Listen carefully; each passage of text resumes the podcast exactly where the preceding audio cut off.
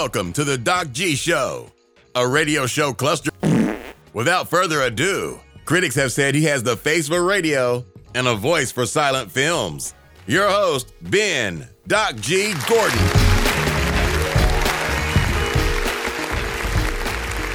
And we are on the air. Welcome to the Doc G Show. I am your host, Doc G. With me, as always, the one, the only, Mikey Maximus, the Furnicus, Charette AA, if you're nasty. Say what? AA hey, Mike C checking in. What's up, Doc G? Mm-hmm. Mm-hmm. uh, stole that if you're nasty part from Janet Jackson. So true. Uh, 80s lovers will know that. But other than that, Mike, how are we doing?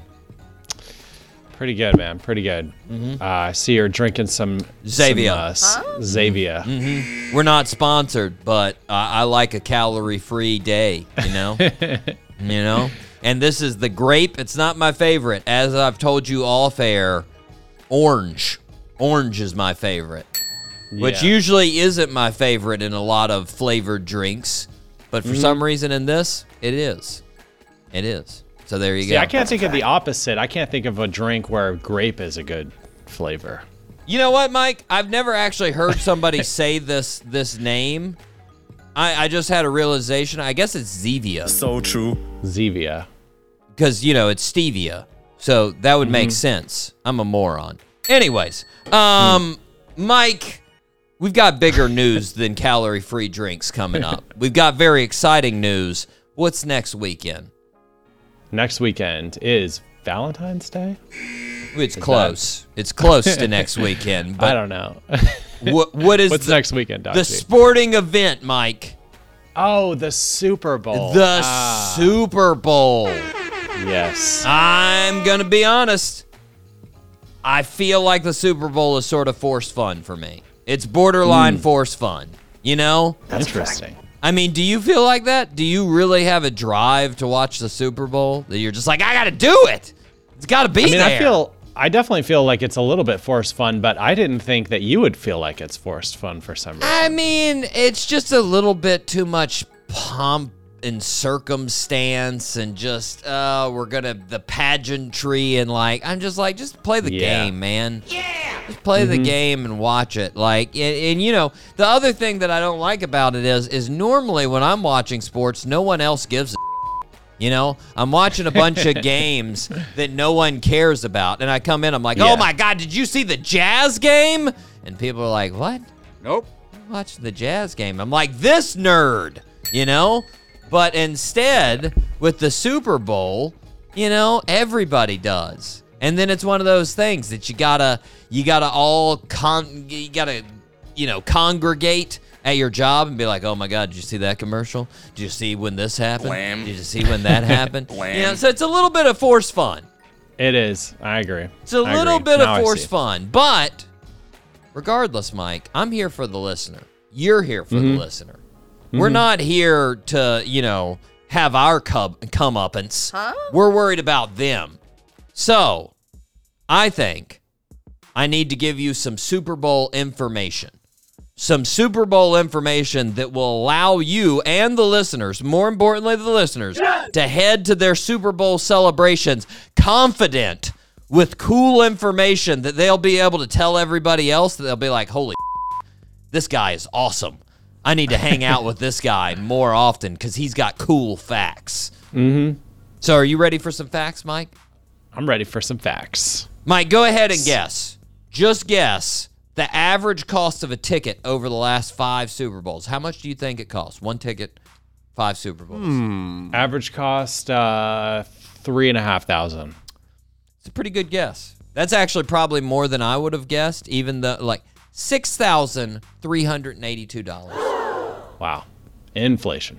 Come on. Six thousand three hundred eighty-two. I'm going to be straight up with every listener out there. If I got a ticket for this game this year, I would sell it so fast right now. Are you kidding me? Are you kidding me? Like almost ten thousand dollars. Like I, ten thousand dollars or watch two teams I don't really care about and influence my life zero. Yeah, I'm gonna go with the ten thousand dollars. Like, come on, come on. That's ridiculous. Yeah. Six thousand. Yeah, it's pretty expensive. That's very, very expensive, Mike. Yeah, it is. Plus, I got to fly out to to Arizona. I got to stand with a bunch of goobers around me wherever I'm at in the stadium. I don't want to do that. Mm-mm. Ew. Give me the cash. Give me the cash. Yeah. Listeners, uh, I have no poll that you can ama- uh, automatically put in, but give me your thoughts. Cash or, or ticket. I would definitely take the cash. Um, Mike, Yeah, here's another fact. Did you know this? This will be the first Super Bowl that we have two black quarterbacks going head to head. Oh, I did read that. I read Yeah. about that. Yeah. Yeah, That's first awesome. first quarter, uh, first two uh, black quarterbacks going head to head. We've had black quarterbacks in the history of the NFL, but this will be the time that both teams are led by a black quarterback, uh, Jalen Hurts and Patrick Mahomes. Uh, Mm-hmm. Yes, I know his name is Mahomes, but I still like to call him Mahomes. Mahomes. Um, I like that. Mike, what do you think their combined age is? Take a number.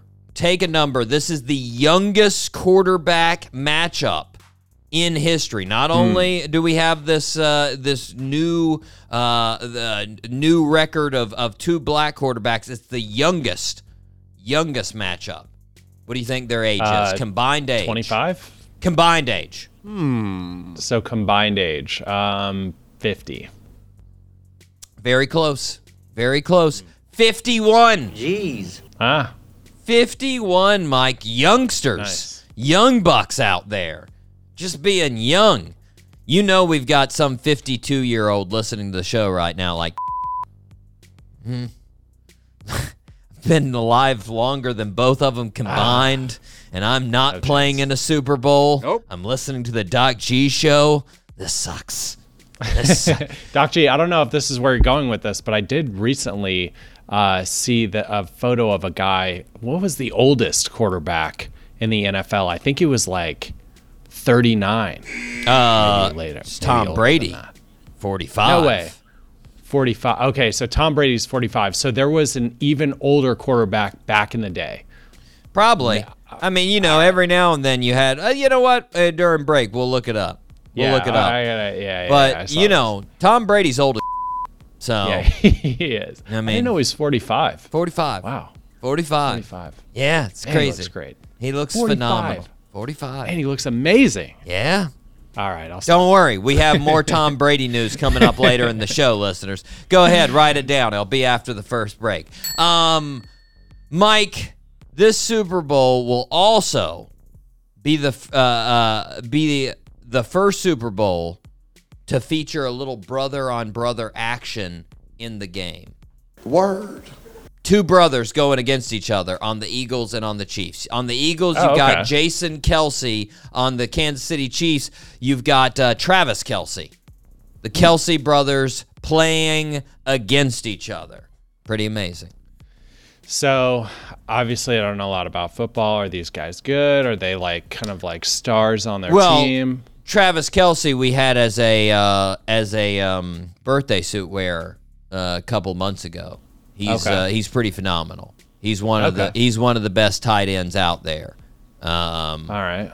his brother too. I mean, they both potentially could be in the Hall of Fame. Potentially, Really? yeah, Okay. yeah.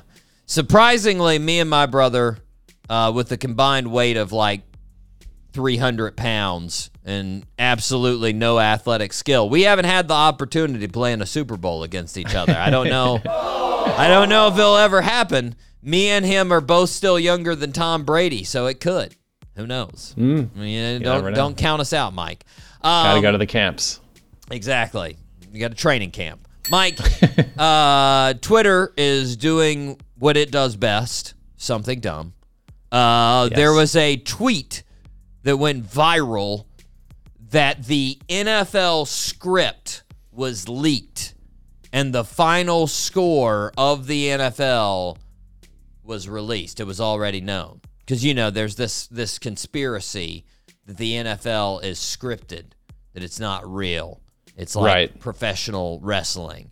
Like that's even But better acting. Yeah, yeah, amazing acting of just the most insane things you've ever seen. Uh, the supposed league score was Kansas City Chiefs 34, Philadelphia Eagles 37. So if that ends up being the final score, uh, Mike, you can go ahead and mark it down. Tupac is probably alive too. So just go ahead and So true. circle that. Maybe the world is flat. Couple other things. Throw it in there. Call it a day. um, Mike, have you heard what 90s movie star is making a comeback in an ad in the Super Bowl? Hmm. No. Who is it? Alicia Silverstone. Yes. Yeah. Buffy the Vampire uh, reboot. Clueless. too? What Clueless. we got? Clueless. Yes. She's coming back as Cher Horwitz in an ad for uh, Rakuten. Yeah, yeah, yeah. And I'll, I'll be honest. I, I, you know, the the um the ad's already out. You can watch it on YouTube. You know, it's one of those they give a little precursor. You know, she looks good. She looks real good. You're like 45, man, man. That's right. Looking good, Alicia. Nice job. Fantastic. Anywho, Mike, as you may know, Rihanna performing halftime. Um, Okay. This will be the first time she's performed in three years. Jeez. And it's been seven years since she's released an album. But you hmm. got to say, that's a nice way to fire up your career again. Like, yeah, for sure. She for call, sure. calls up her agent. Hey, I was looking to do a show, you know, dip my toe in, maybe something small to start off. I was thinking, like, hmm. 65,000 people in person, maybe 200 million on TV. Something to get my feet wet. Like, that'd be nice. That'd be nice. Mike, little prop bets before we we fire the show up. We got a couple prop bets. It's one of the best things about the Super Bowl. They've got all kinds of ridiculous uh, bets that you can bet on things that have nothing to do with football, right? So, okay. first off, will any words be omitted in the national anthem? That's a prop bet. Hmm. You can bet whether or not there are any words, and it's a plus 900, you know? So that's nice. Put down 100, get 900. That's not bad. That is not bad. But I'm going to be honest. I don't think Chris Stapleton is missing any words. He's who's singing the national anthem, and No way. He's a pro. yeah, yeah. Mr. Stapleton doesn't seem like he's going to be doing that. Next one, Mike.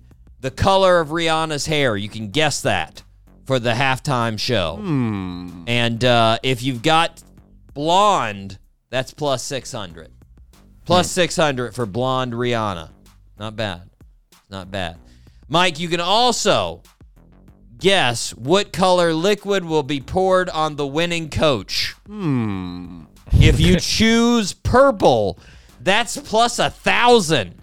If they're going grape, that's plus a thousand, Mike. Jeez. And just so you know, blue has been the the color of choice. It's been four out of the last ten Super Bowls were blue when they poured it on the uh, on the Wow. coach. Yeah, yeah. Last one, Mike. Last prop bet. Kevin Hart. Will he show up during the Super Bowl broadcast? That's actually a minus 250. Girl, come on. So for the betters out there that don't know, you got to put down a uh, you got to put down $250 just to make a 100. Just to make a 100. That will tell you that Kevin Hart has been going to too many Eagles games So true. needs to slow down, stop being on TV so much. But Mike, are you ready now to go to your Super Bowl celebration and fire the show up? Yes. Let's fire the show up, Doc G. All three engines up and burning. Two, one, zero, and lift off. Mike, we have a fantastic show. We have an amazing artist, Mr. Jesse Roper. Jesse is from British Columbia. The dude, he's been making amazing tunes for the last decade. I mean, mm-hmm. just some good ones out there. He just released his latest album, Horizons, and the man sings his pants off on this song, Mike. Sings them off. Not literally. I, I well, there- he has a couple of pictures on his Instagram where he's partially nude, but I don't think that was due to hmm. singing. Huh? So, anyways, trap. I can't exactly. I can't wait to talk to him, but first we need to start where we start, Mike. The birthday suit. Happy birthday, Mr. President. Mike, we are on an unbelievable tear right now. You are eight for 12. And I forgot to mention last week, you were three for three last week. Nice. You were three for realize that, three. yeah. yeah. So right now, you are just, wow. You're just tearing it up. Just tearing Thank it you. up. I appreciate that. I'm trying. January was a hot month for you. We're going to try to Mm. keep it going in February. Uh, the first birthday suit. Think you got it. Pretty Okay. positive you got this one. Born on February 8th, 1990, in Los Angeles, California, his mother was a terrific collegiate volleyball player, and his dad was a number one pick in the 1978 NBA draft. Talk about some genes. That's some predisposition for athletics right there. yeah, for sure. Come on, that's not even fair. He played basketball all throughout his youth and ended up going uh, coming out of high school as the 51st overall ranked high schooler. He decided to go to Washington State University. He had 3 great seasons with the Cougars. At the end of his junior year, he set the Washington State single season scoring record with 733 points. He declared for the draft and was selected 11th overall by the Golden State Warriors. Hmm. He's in he's in his 12th season with the Golden State Warriors. Since being drafted, he's been a two-time All-NBA player, a five-time All-Star, a four-time NBA champion. In the 2018 season, he uh, during the finals, he tore his ACL and missed the entire 2019-2020 season. Then, right before he was set to return, he tore his Achilles and ended up missing the entire 2020-2021 season. Jeez. On January 9th, 2022, he made his return to playing. Side note, our birthday suit wearer has a bull a bulldog named Rocco, and our birthday suit wearer is an avid chess player. Name that birthday suit wearer. Klay Thompson. Hmm. Klay Thompson is correct. Nicely done, Mike. Nicely done. Klay Thompson. Interesting fella, that Klay, you know? Yeah, he is. And I feel like you just gotta. I mean, you gotta feel for him for those injuries. Two Yeah. solid seasons, completely off. I mean, you don't get to play. He didn't get to play for over three years. Yeah. Over three years that he didn't get to play. Just and I mean, you know, and it is it is crazy. Sometimes you do forget like the advances that we've had in the ability to recover athletes from injury.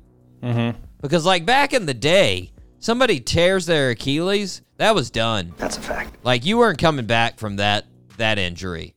Like Really? your season was done. Yeah, that was. I mean, that was a lot of famous athletes. I mean, that was basically the end of, of uh, Charles Barkley's uh, career. Uh, there were a lot of uh, athletes. I mean, you know, to a degree, it was sort of the end of Kobe's career. He came back from the Achilles, Yeah. but like he wasn't anywhere close to the same. He was just at the tail end of like the innovation and Achilles. Uh, yeah, yeah, that was right. I mean, it was stuff. improving there, and obviously it had improved a lot because he came back. He was able Yeah, to actually sure. come back. He had the high But- top Kobe's.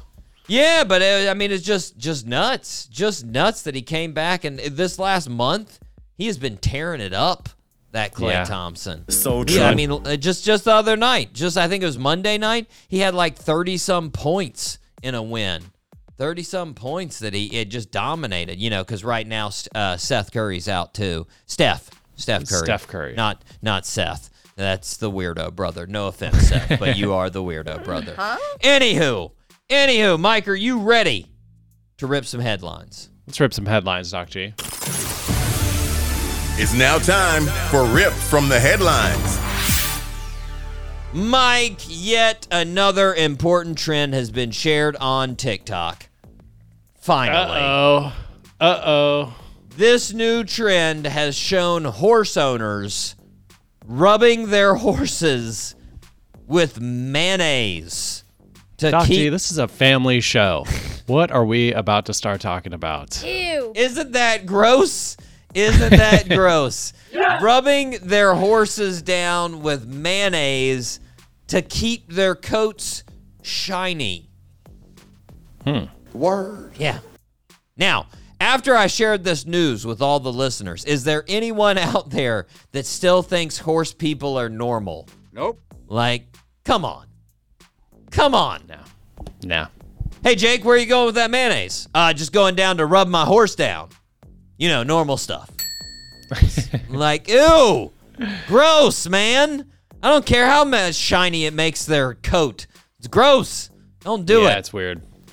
Mayonnaise is for good sandwiches, good club sandwiches. Turkey, bacon, mayonnaise, third slice of bread in the middle. That's mm-hmm. what mayonnaise is Ooh, for. Third slice of bread. That's Yeah. Pro move. That's classy right there. You, you cut it cut it into fourths, Mike. You not just the Yeah. halves. You get the force. You you you put the sandwiches on their side, little chips in the middle, a quartered pickle on the side. Woo! Club sandwich. That's Mm. Yeah. mayonnaise. That's right. Not horse coats. That's weird. it's weird. Mike, have you ever been to uh, Sheetz before? The Sheetz store? oh yeah. In uh, Pennsylvania, they got the uh, they got Yeah. the Sheetz. Yeah, it's a very it's a very mid Atlantic.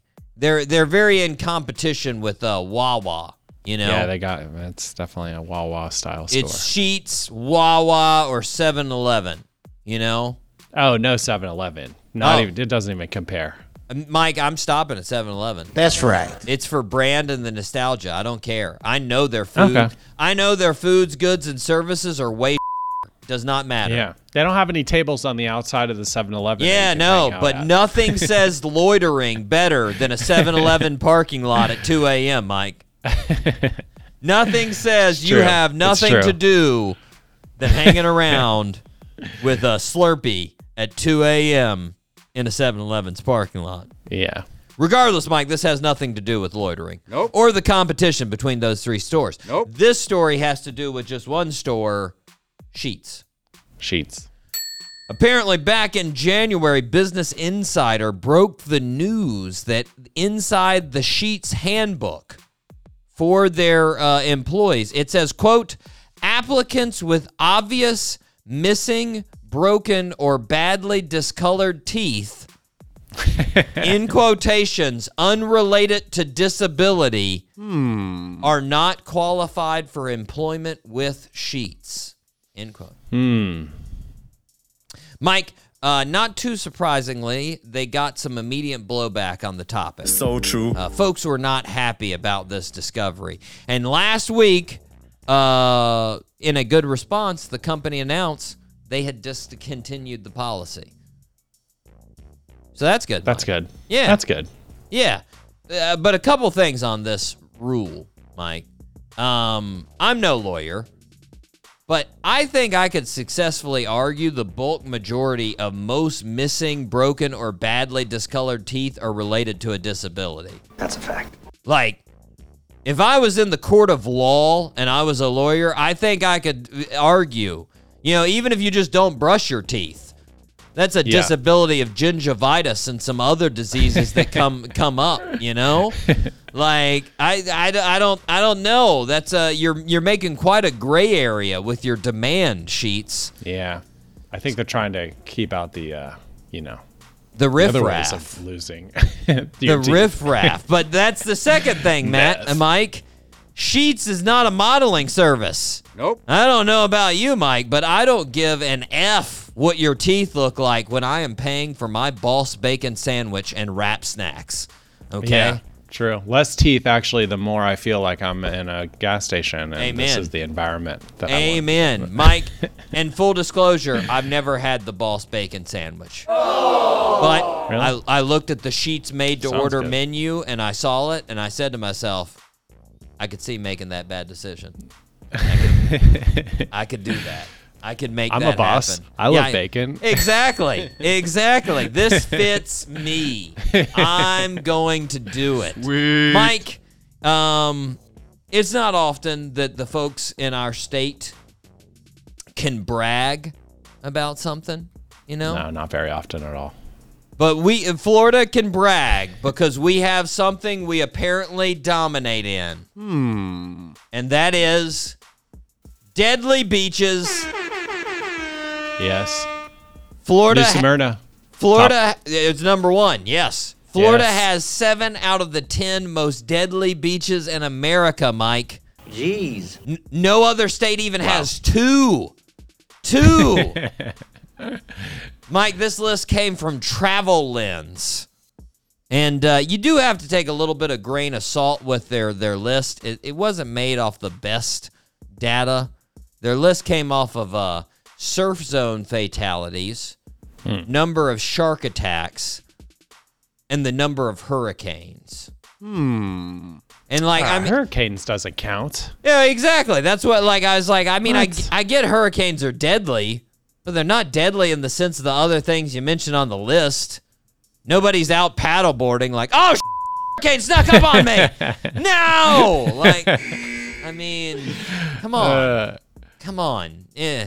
Anyways, Mike, seven, seven of the top ten out here. Uh, the only other states that we had on the list: North Carolina, South Carolina, Alabama. Now you got to give it up for Alabama because they've got a coastline of like 50 miles or less. So to get one in there, that's pretty good. That's that's pretty good work, Alabama. Per, I, I would actually say per mile of coastline, you're probably beating us. We got a lot of coastline, so yeah, we do. you know.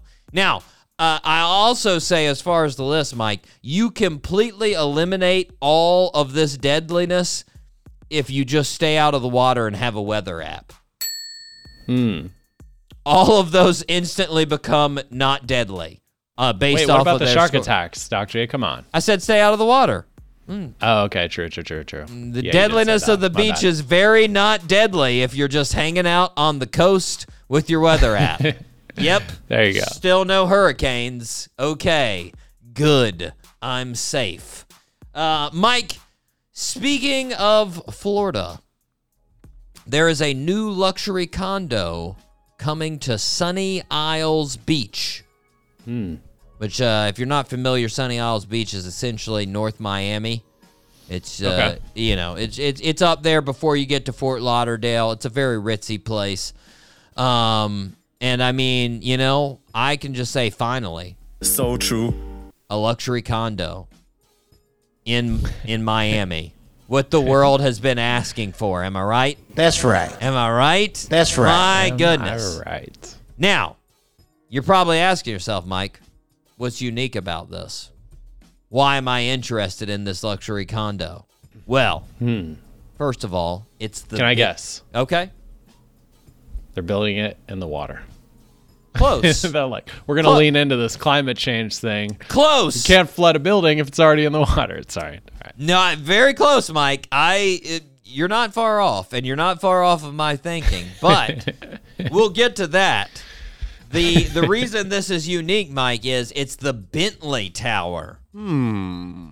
Yeah, and it's the highest, the tallest U.S. ocean oceanfront building in the U.S. It's going to be the tallest oceanfront building in the U.S., which really to me seems like a giant sign to God saying, hey, bet you can't knock this one down. Give it a shot. Do your worst, right? I just seems sort of dumb. Yeah, Seems so dumb. it does. But Mike, the real showstopper in the Bentley Tower is that it's got a uh, Dezervator. Word. The Dezervator is a patented vehicle elevator system, which was first used right down the road from the Bentley Tower at the Porsche Tower. Oh yeah. But it does, right, is that you can take all of your cars up to your your uh, building, uh, your, your room. Oh, So you Nice. you've essentially got your garage beside your actual uh, condo. Hmm. Hmm. And you know, I Mike, don't get me wrong. I find these new condos fabulously amazing and such a waste for absolutely no purpose. Yes! I mean, if you've got billions of dollars, Mike, uh, the Porsche, the Porsche uh, tower at one point in time had the largest percentage of billionaires of any uh, of any building in America.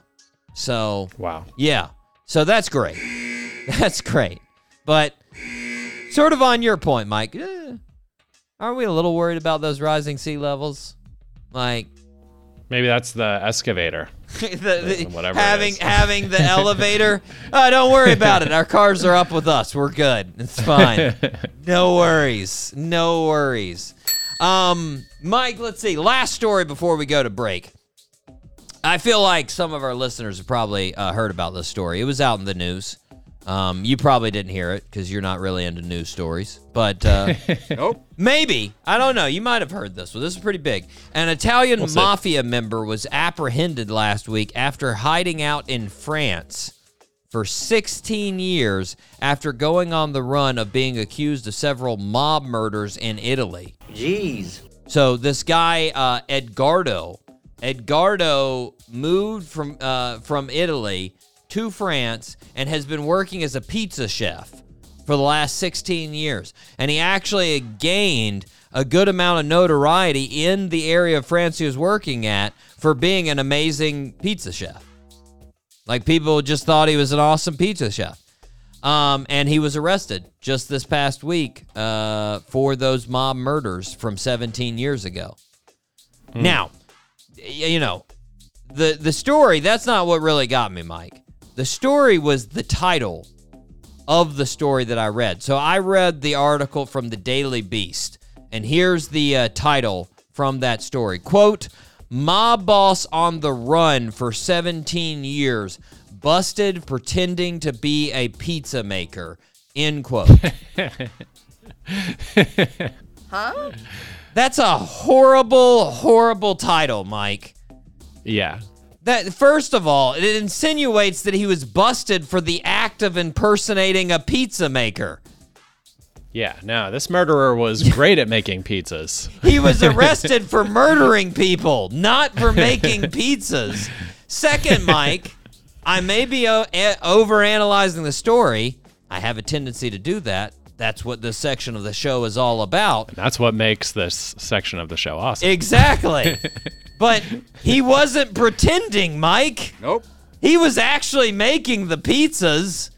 yeah. There was no pretending about it. He became popular for doing it. I mean, if he ran from the police to the park and sat down on a park bench and then they arrested him, they wouldn't be like, mob boss on the run, busted pretending to sit on a park bench. No, he was sitting on the park bench. That happened. Like, Just Yeah.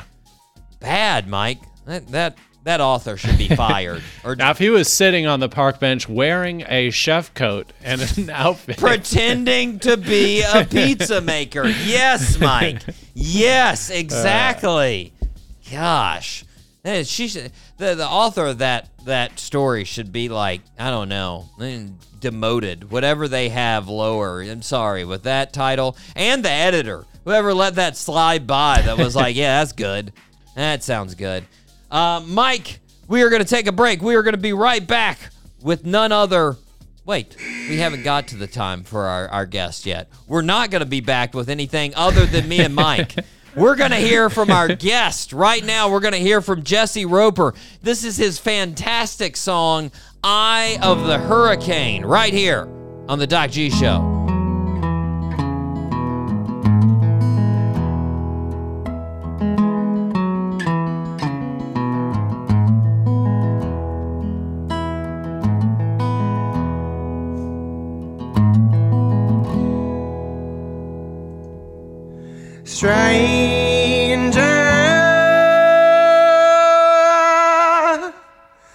I'm traveling on and on and on and on and on and on.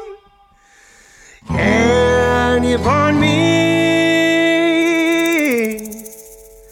to the sweet green fields with the ever blue sky? Because I woke this morning in the hurricane's eye.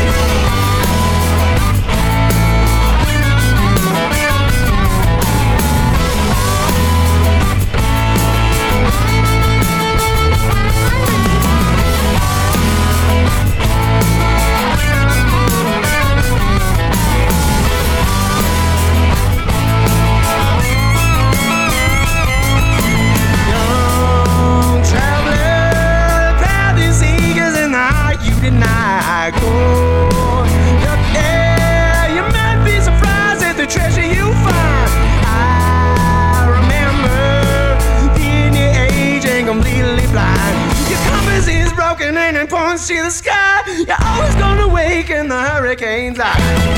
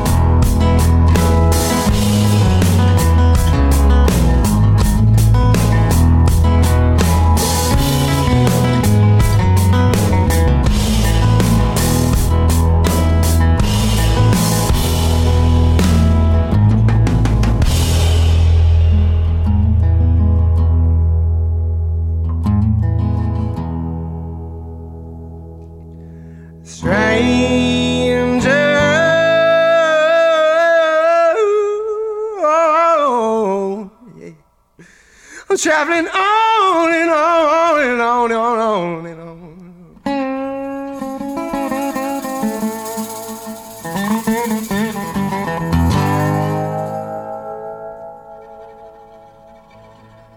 Cause my feet are itchy and I don't wanna die. Steady one moaning in the hurricane's eye.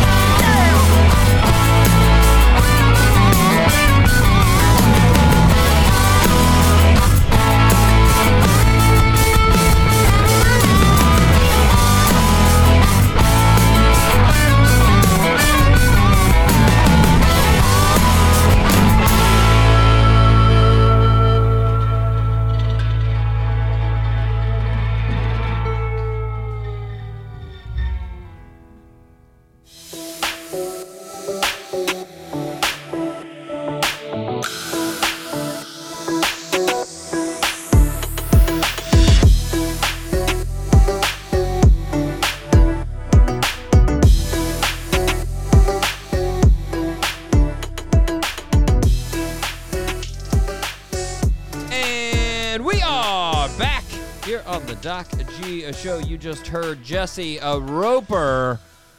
Mike, what do the listeners need to do? Well, Doc G, if the listeners feel like the show is a positive way to waste their time, they should please subscribe um, on Apple Podcasts, wherever they listen to podcasts.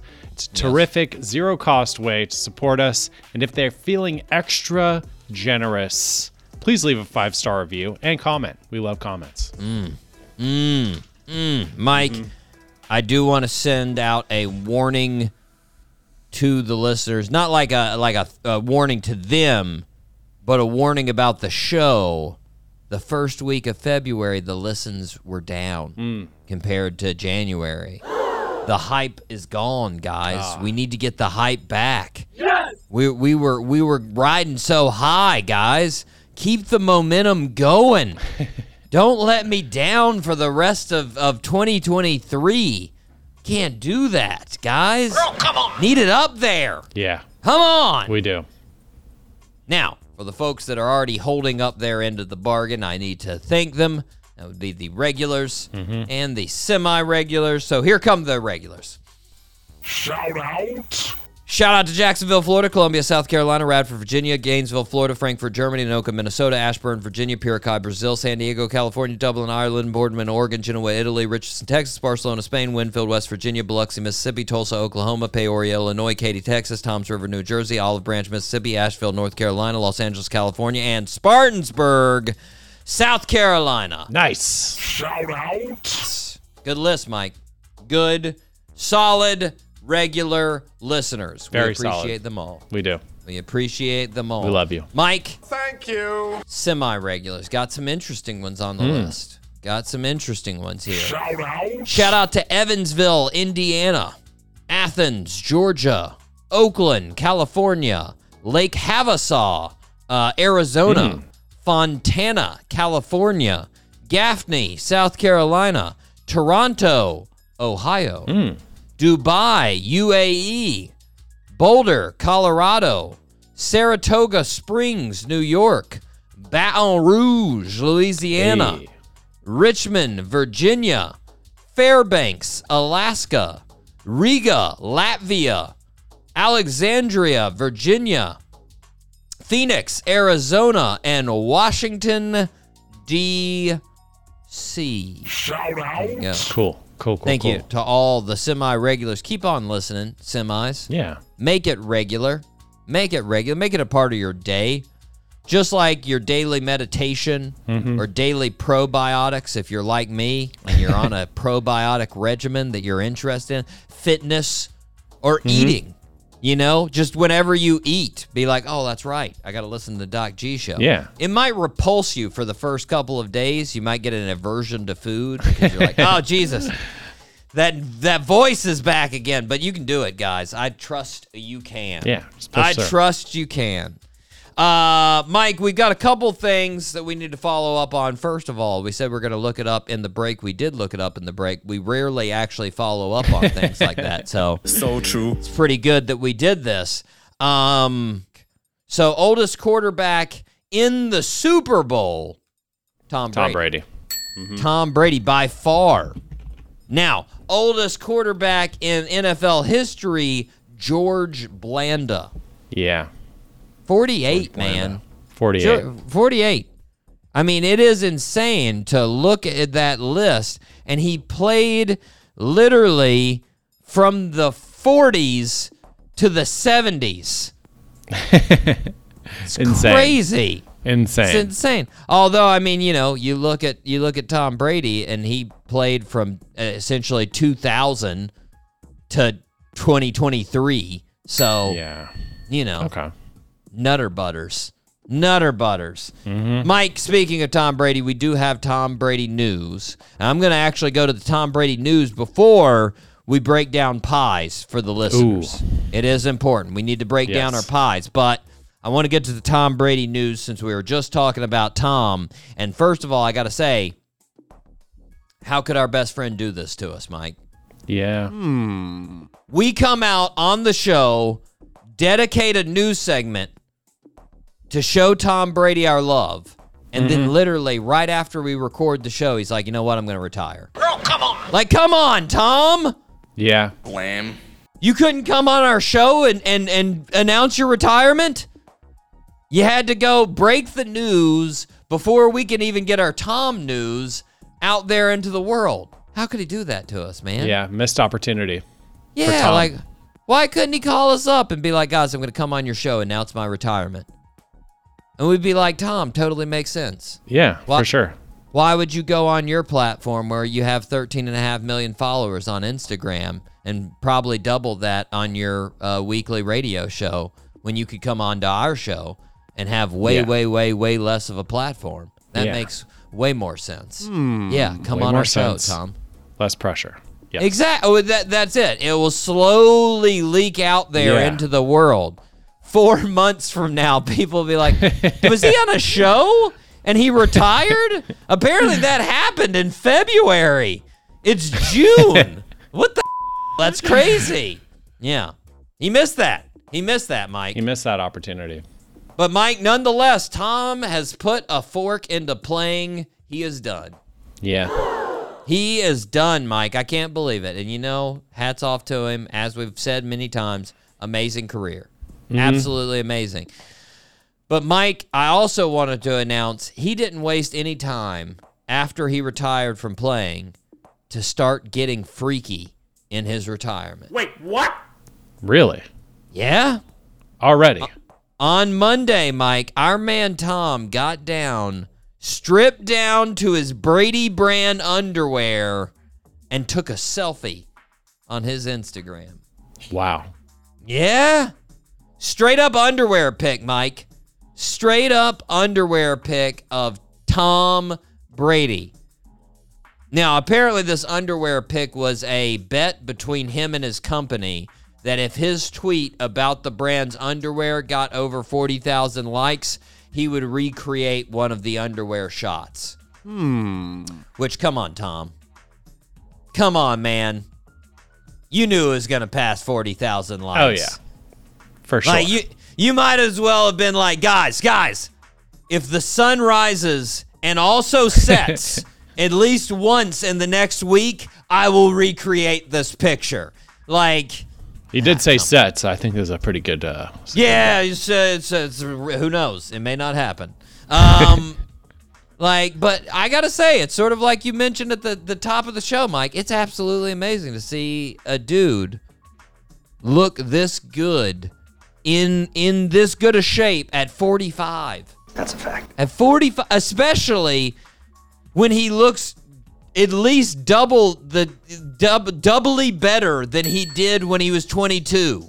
yeah, triply better. That's right. Tri- like you go back and look at that famous combine picture of when he was 22 and you're like really that's the guy that's the same guy that's the same guy and he's been a, a professional athlete for the entire time in between oh, come on crazy it's crazy mike hats Yeah. off to tom tom just live your life in your underwear from now on hats Yeah. off to you that's fantastic we've got more important things that mean we can't uh, wear live our lives in our underwear, Mike. Uh, pies. Pies. Pies definitely keep folks from living their lives in their underwear, unless you have no shame. We we don't have shame, so I guess we could wear underwear and eat pies. Oh, Regardless, Mike, you had a very important task that we were mm-hmm. supposed to talk about last show, and we did not talk about it last show. So we need to talk about it this show, and that would be I sent you two pies that you sort of determined while we were going through pies that they were the two pies that you were like, my goodness, these pies are titillating. Yeah, I want to be a part of these pies. So Mm-hmm. I sent you a cannoli pie from Connecticut and the white uh, Texas trash pie from Texas, obviously. Mm-hmm. And you tried both of these. Yes. You and your girlfriend got down on these pies and said, let's choose an ultimate pie. Give me the verdicts. First, describe the pies and then give me your ultimate choice.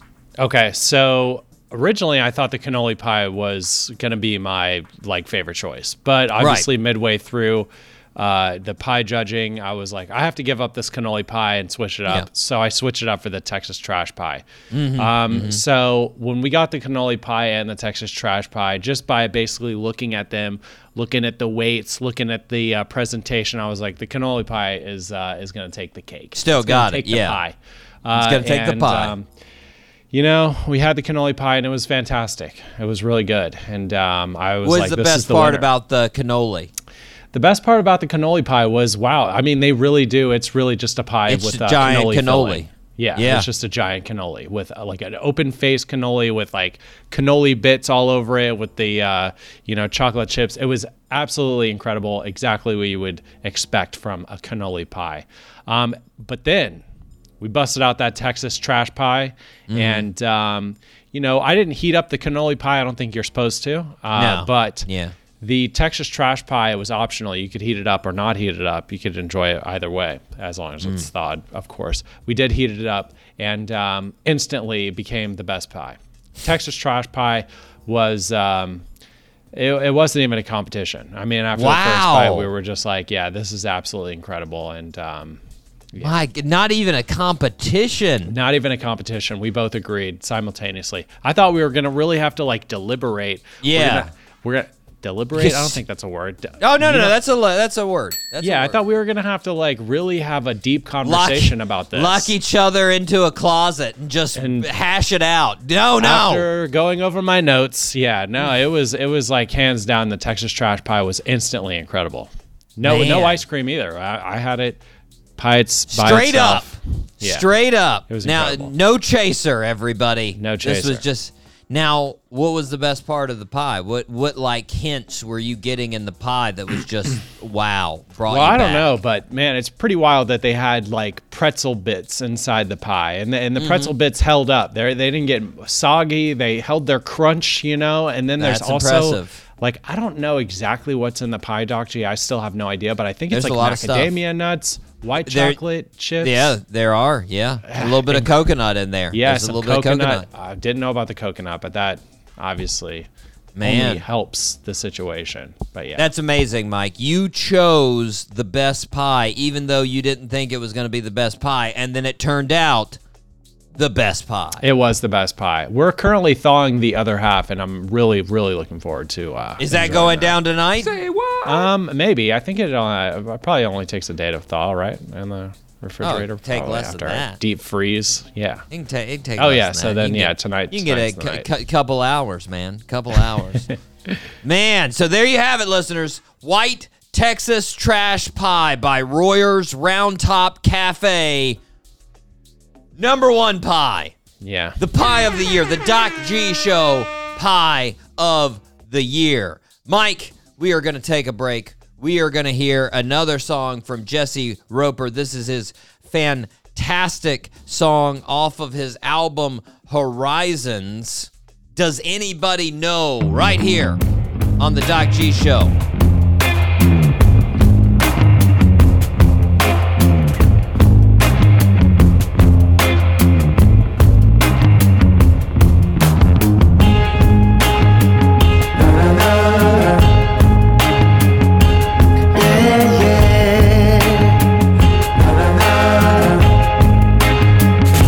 Does anybody know or have the time? Does anybody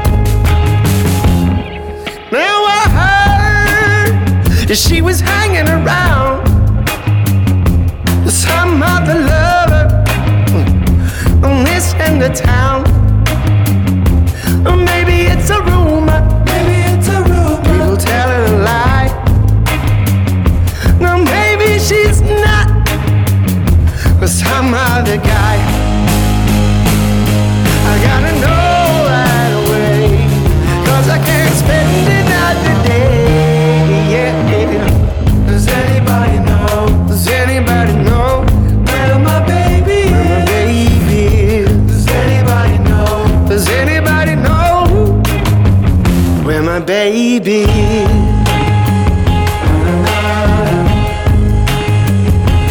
Yeah, yeah.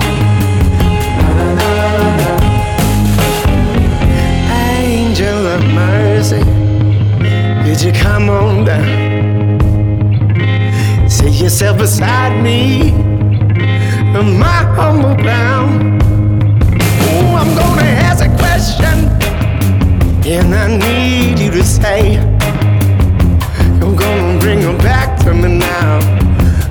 end of the day, please, please, gotta know right away. Cause I can't spend another day.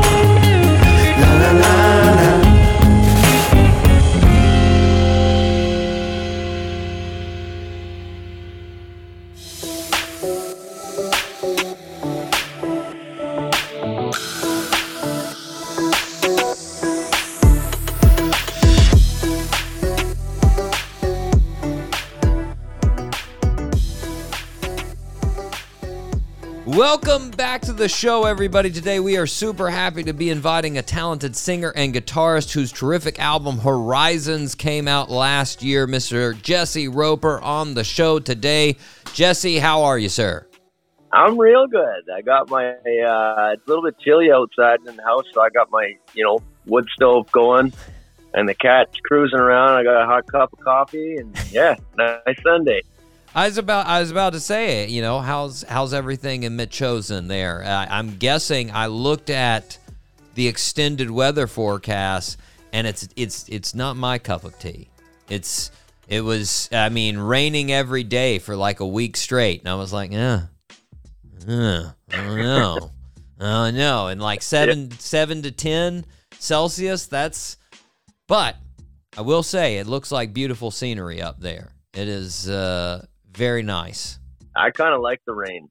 Yeah. Personally, I grew up with it. Yeah, it lowers my heart rate or something. And then every time we do get sun, it's kind of like a little, you, you know, a little gift. That's So true. it makes me, uh, and everybody goes outside. So yeah, I mean the, the summers have become become um, pretty pretty hot and sunny around here. They used to be a little more dreary, but the winters, yeah, I like it this way. I look forward to it every year. That summer's over and the rain starts falling. I love it. It helps me write tunes too. You get you gotta you gotta have the rain to appreciate the sun. That's true. How how how else That's would true. how else would you appreciate it? I get it. I get. I now I'm guessing this time of year. I know you you had uh, there for a while on on social media going. You still do it. Uh, I'm guessing there's not much going on in the garden right now. You've seen that, eh? Yeah. I mean, I get in there. I get in there because the weeds take over, man. So Mhm. I got to get in there. I got to stay on top of them. And uh, right now, seven to ten range, things are growing a bit. The grass is growing a bit. It's the first weeds are growing, so I get in there and I try to pick all that clean and uh, get some new dirt covering the bulbs and whatnot. I got. I'm getting more into flowers Okay. the you know I eat strictly vegetables, but uh, now I love flowers. They bring the bees around, so uh, yeah, trying to you know freshen up the dirt, get some compost in there, and I don't know. It's just like one of those ways I kind of zen myself out. I was about to say it's. Uh, I, I I think that's too much working for me. I need like a true gar- like rock garden where it's not actually anything that I'm actually tending to. It's just I'm making designs because a real garden it's too much pressure for me. I feel like my my plants would die. I'd I'd be depressed when they died. Like I just what's what's the best vegetable that you got in your garden that you're you look forward to the most in there? Ah, shoot, it's different every year. But the, man, last year I did the best corn and fresh corn. I had no idea corn, right, fresh, broken off the stalk, and then eaten cold even Mm-hmm. is the. And uh, I had no idea it was that good, and I've never had it turn out. But last summer the conditions were good, and I grew this like red corn, Mm. and it was the vegetable. So I uh, I saved a bunch of it of those particular seeds because they turned out here, Yeah. and uh, I'm gonna grow it again. I think corn gardens what I'm looking forward to the most. A lot. Now, have you ever done like the the popcorn variety? Have you ever tried growing any popcorn? No, but I might throw a couple of those in this year. That'd be interesting. My I- girlfriend loves I was about to, I recently got into it. I was telling the audience, the listening audience, that I've been on a popcorn kick, and I was like, it's a whole new world for me. And if I was making my own popcorn, then th- th- take it to another level. Then it's just that's crazy. That's crazy. well, well, now uh, I've, I've I've seen you talk about this. I mean, this is where you grew up uh, in Metchosen, and I've heard you mention a bunch of times that you started playing on guitar from basically your your dad and brother uh, sitting sitting jamming on the porch. Yeah, Uh, When when did that start? uh, I would have been pretty young. Like it's some of my earliest memories for sure. Uh, but yeah, my brother he played banjo, and my dad played guitar, and they were really into flat picking, and uh, so they would play like you know all the hornpipes and the blackberry blossoms and stuff like that, and uh, and they would jam. And I remember I would just sit there on the porch and watch them and be enthralled, and uh, and think to myself like I I think I could do that. And uh, finally, I asked my dad if I could try it out, and he's like, Yeah, okay, sure, son. So he sat me on his lap, and I think I made a chord, and he strummed it, or the vice versa. I can't remember exactly, Yeah. but uh, yeah. And then I started learning all the hornpipes and the blackberry blossoms, and you know, playing those as fast as I could. And Dad, I remember him being like, "Whoa, whoa, slow her down! Like you gotta learn the notes before you go a thousand miles an hour." And you know, but it's still my goal. Uh, like I think that kind of like fiddle tune music is some of the funnest you can play. And uh, I'd love to make like a country picking band like that one day Nice. and just rip. Yeah. I, I, was about to say, was was he in? Was that like the main music he was into? Was more of the like the the folk bluegrass sort of picking style, or did he also like blues based like rock? Yeah, uh, he was into everything. I, I mean, I think he it, like he went. He goes through phases. Everybody goes through musical phases, right? And and Dad was digging the uh, fiddle tunes and that around that time. But he was also like a huge Grateful Dead fan, which Mhm. they kind of delved into that too. Yeah. I think that's what got him there, actually. But yeah, like my first time listening to ACDC, which is my favorite, uh, came through my dad as well. And that's what really got me playing guitar is like uh, all these fiddle tunes and stuff were really cool. But as soon as I heard ACDC, I was like, that's what I want to do. And I don't play ACDC, but they were just the most fun. And uh, so, yeah, that's, I still, I play in an ACDC band these days and it's so fun. Well, that's what I. It was interesting to me because I've heard you say in in other interviews, like you started playing and, and you, you know you you you learned, you got really good at it, but you didn't really play in front of people. I mean, you didn't play in front of people for a very long time. And I've heard you say, you know, ACDC is one of the favorites, and I was just like, look, look at look at the guys in ACDC. They're the top performers you can think of. I mean, when you look at Angus Young, that is, I want to perform in front of people. I want to rock. So, like, were you Yeah, were you doing that in your in your uh, bedroom? Were you bouncing around playing along with Thunderstruck? Uh, I wasn't. I always sat down to play, which I think was the wrong thing. I should have stood up, you know, and been like sliding on my knees and that. But uh, no, but I would be downstairs where this we had this the CD player, Mhm. and uh, I just ACDC live at Donington uh, was my favorite, and I would just like press play, stop, rewind, play, stop, rewind, and I just like learned all that stuff as best I could. I'd play it over and over at max volume. I've got hearing damage from being a little kid sitting beside the speaker and rocking it out as loud as I can. And I mean, bless my parents. I was about I, to say, I can't believe do that. It was it's crazy to think about it now. Like I, I I would do it for hours and just like keep on playing the album over and over and over again and trying to jam it out and learn it. And, and they never ever told me to stop. They thought it was awesome. And there, there, there are definitely things that could be a lot worse, but I don't know. After like the the the twenty fifth time of hearing the same song in a week, I'd probably be like, eh, like, uh, try something else, maybe. Maybe want to put in another song. I don't know. Now? As far as like practicing, and, and like I was saying, playing in front of people. What was it? What was it that held you back from playing in front of people? Was it was it the fear of screwing up? Was it them not liking it? Was it just a personal thing that you love to do and you didn't really want other people to know? Like, wh- why why the delay as far as playing in front of people? I think the fear of screwing up, really. But yeah, it goes into every aspect of my life. I remember being a young kid, and I wanted so. One of my also earliest memories. My brothers used to ride BMX, hmm and I thought that was the coolest thing in the world. And all I wanted to do was ride BMX. So I remember one day there was a kids BMX race, but it was all like tricycles, and it was on a separate track, kind of half part of the BMX track Mhm. and I wanted so bad. My parents knew it was coming up, so they they brought me in my tricycle. The big kids raced first, and then it was this kids race, and they put me on the track, and I'm at the starting line, and I could feel it in my guts. I wanted to do it so bad, but I was terrified. What if I came in last or whatever?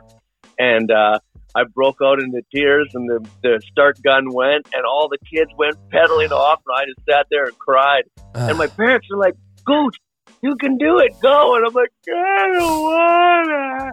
And that kind of like that, like scared to do it.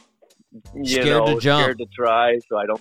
Yeah, it was that. That just like infiltrated my life in uh, in a lot of ways.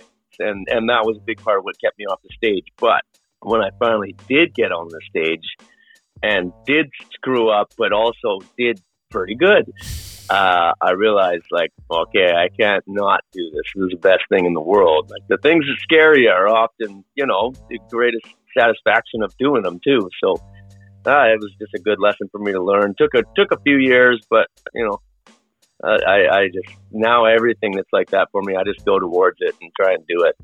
Got to get it done. Yeah, it, good good lesson in life to to learn for sure. Approach the scary things. Yeah. Do the scary things. Uh, with, Yeah.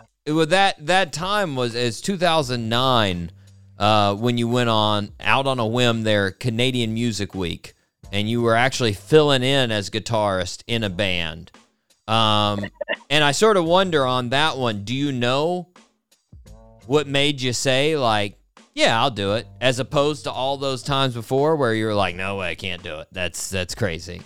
Well, I'd kind of been jamming around town now a few years. Like, well, I was like 18 when I first got on stage in an open mic, and that kind of cracked the seal. And then after that, It's always those like, open mics. They'll get you. They'll. You, you, I mean, and it's Oh. it's so funny too. Like you know, I remember going to an open mic the first time and just like uh, playing with with my friends. As far as I was playing drums, and you just like in your head, you're thinking like, oh my god, this is. Is so big. This is so, and there's like five guys that aren't paying attention eating wings in the corner of the restaurant, and in your head, you're like, "Whoo, the pressure. Okay, here it is. But like, it's just, uh, and then afterwards, I'm sure you had the rush. You were like, "Oh, this is great. This was awesome." oh yeah, you finish your three songs or whatever, and you're, like, I could play 30 right now. Let's do it, you know. And but unfortunately, there's somebody else going up. But yeah, you're so right. Like it just cracks it open for you. I Mhm. loved it. It was such a rush. And then uh, yeah, I started writing tunes and playing around town a little bit. I played all the open mics after that, and I kind of sort of made a band and was doing gigs around town, the odd gig, and and then uh, you know, as bands do, they it sort of fell apart, and uh, then I was kind of left with like, well, what am I doing? And I got out of a long time term relationship, and I was sort of like floundering. Mhm. And then this opportunity to go to Toronto, Canadian Music Week, which I thought was like the biggest, most prestigious musical event out there, yeah, and uh, you know, music seemed like the ultimate. You know, it was like you made it. Once you're traveling for it, you know, you've made it. yeah. and uh, so I traveled to Toronto to Canadian Music Week, and we played for like five people. It was just like the open mic, you know. Nobody really gave. It's another And, level. uh, it's it's it's another level. That next that next level, you're like, "Oh my god, can it get bigger than this?" No, it can't. Yeah, yeah, it was cool. It was it was an organized event, and I was part of it. And, uh, yeah, man, it just got the circuits firing, and then I went on this wicked adventure. A band, I a bunch of buddies. They were also in a band, what much more established. They were on a record label and doing the thing, and uh, they were on tour out there. Canadian Music Week was part of their their string of dates, and uh, I had nothing going on. My my plane ticket was two weeks out there, and uh, so I went to the bar, caught their show. They were blown away. I was out there, and uh, we ended up partying the night. And the next day, I was like, "Hey, can I hop in the van and just carry your amps and be part of this tour?" And they're like, "Sure, man." And that was really like the beginning of it. After that, I was like, "Okay, I'm doing this, man. I'm to come back to Toronto. I'm to play in this place and uh, try and make a career." What was it? Was it one of those like once you actually jumped in like that? Was there ever a, a look back like God? Why didn't I do this sooner? Why did this happen? Why why didn't why didn't I jump on the the BMX track earlier? What was my deal? Hundred percent, man. I look at all that stuff. I'm like, if I had known the like joy and and like I don't know satisfaction and just sweet life experience that I could have had just by pedaling that tricycle that day, Mhm. I would have loved it. Because Yeah. now I just get a kick out. of it. Yeah, But you know, just life lessons you got to learn. Everybody takes their own speed. live and learn. Live and And, uh, well, when you were out at Canadian Music Week, I- I've heard you mention you met uh, Juliana uh, Juliana Volante, who was the. It seems like she initiated your your tour dates, sort of your first gigs as far as solo once you got back.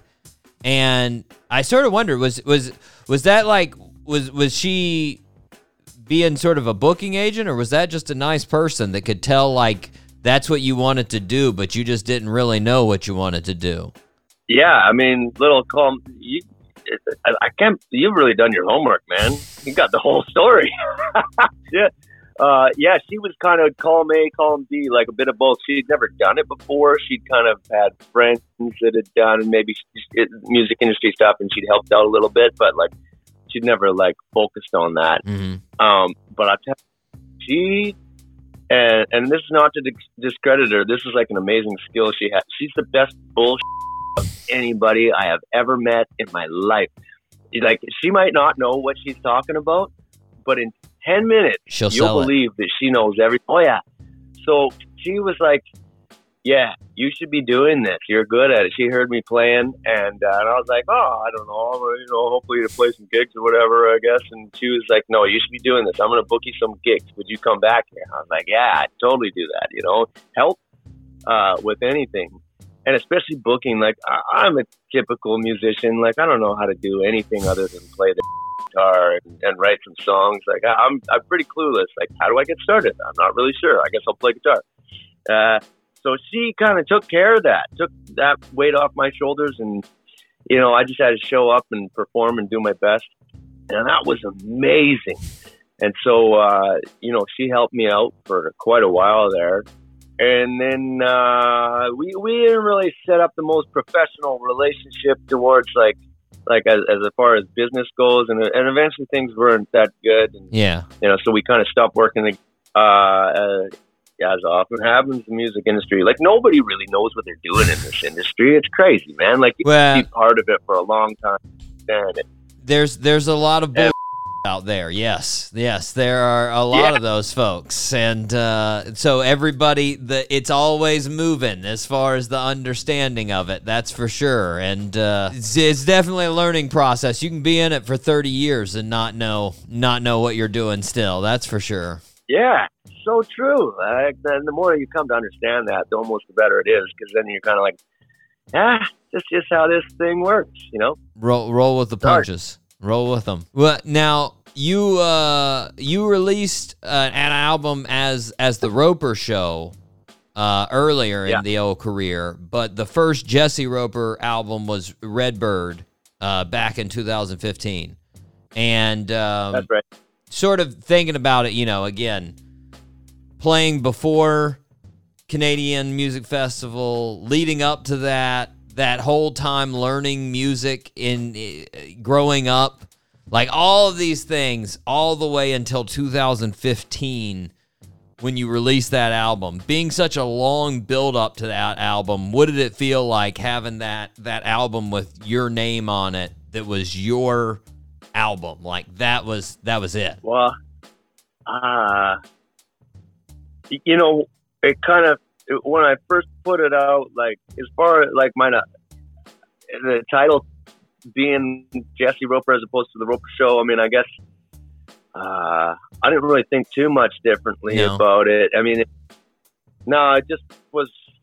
It was just another stepping stone, brick in the path. But the way it was received was completely different. Like I had been kind of building up a little bit of momentum and es- especially in my hometown, and even out in Ontario, like I was starting to get better bookings and that kind of thing.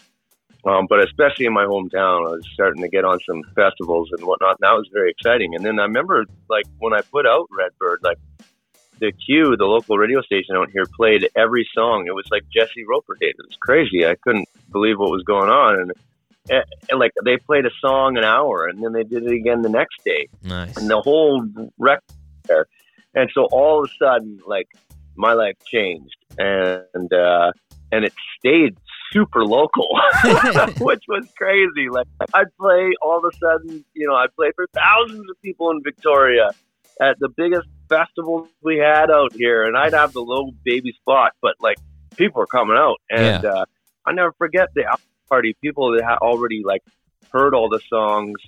This was just like the time to buy it, and They were already singing uh, them back to somebody screwed up. Yeah. So so yeah, and uh, somebody had screwed up and didn't put like a, a cap on the digital ticket link, and so the club I was playing was supposed to be seven hundred, and it sold to like nine hundred and fifty.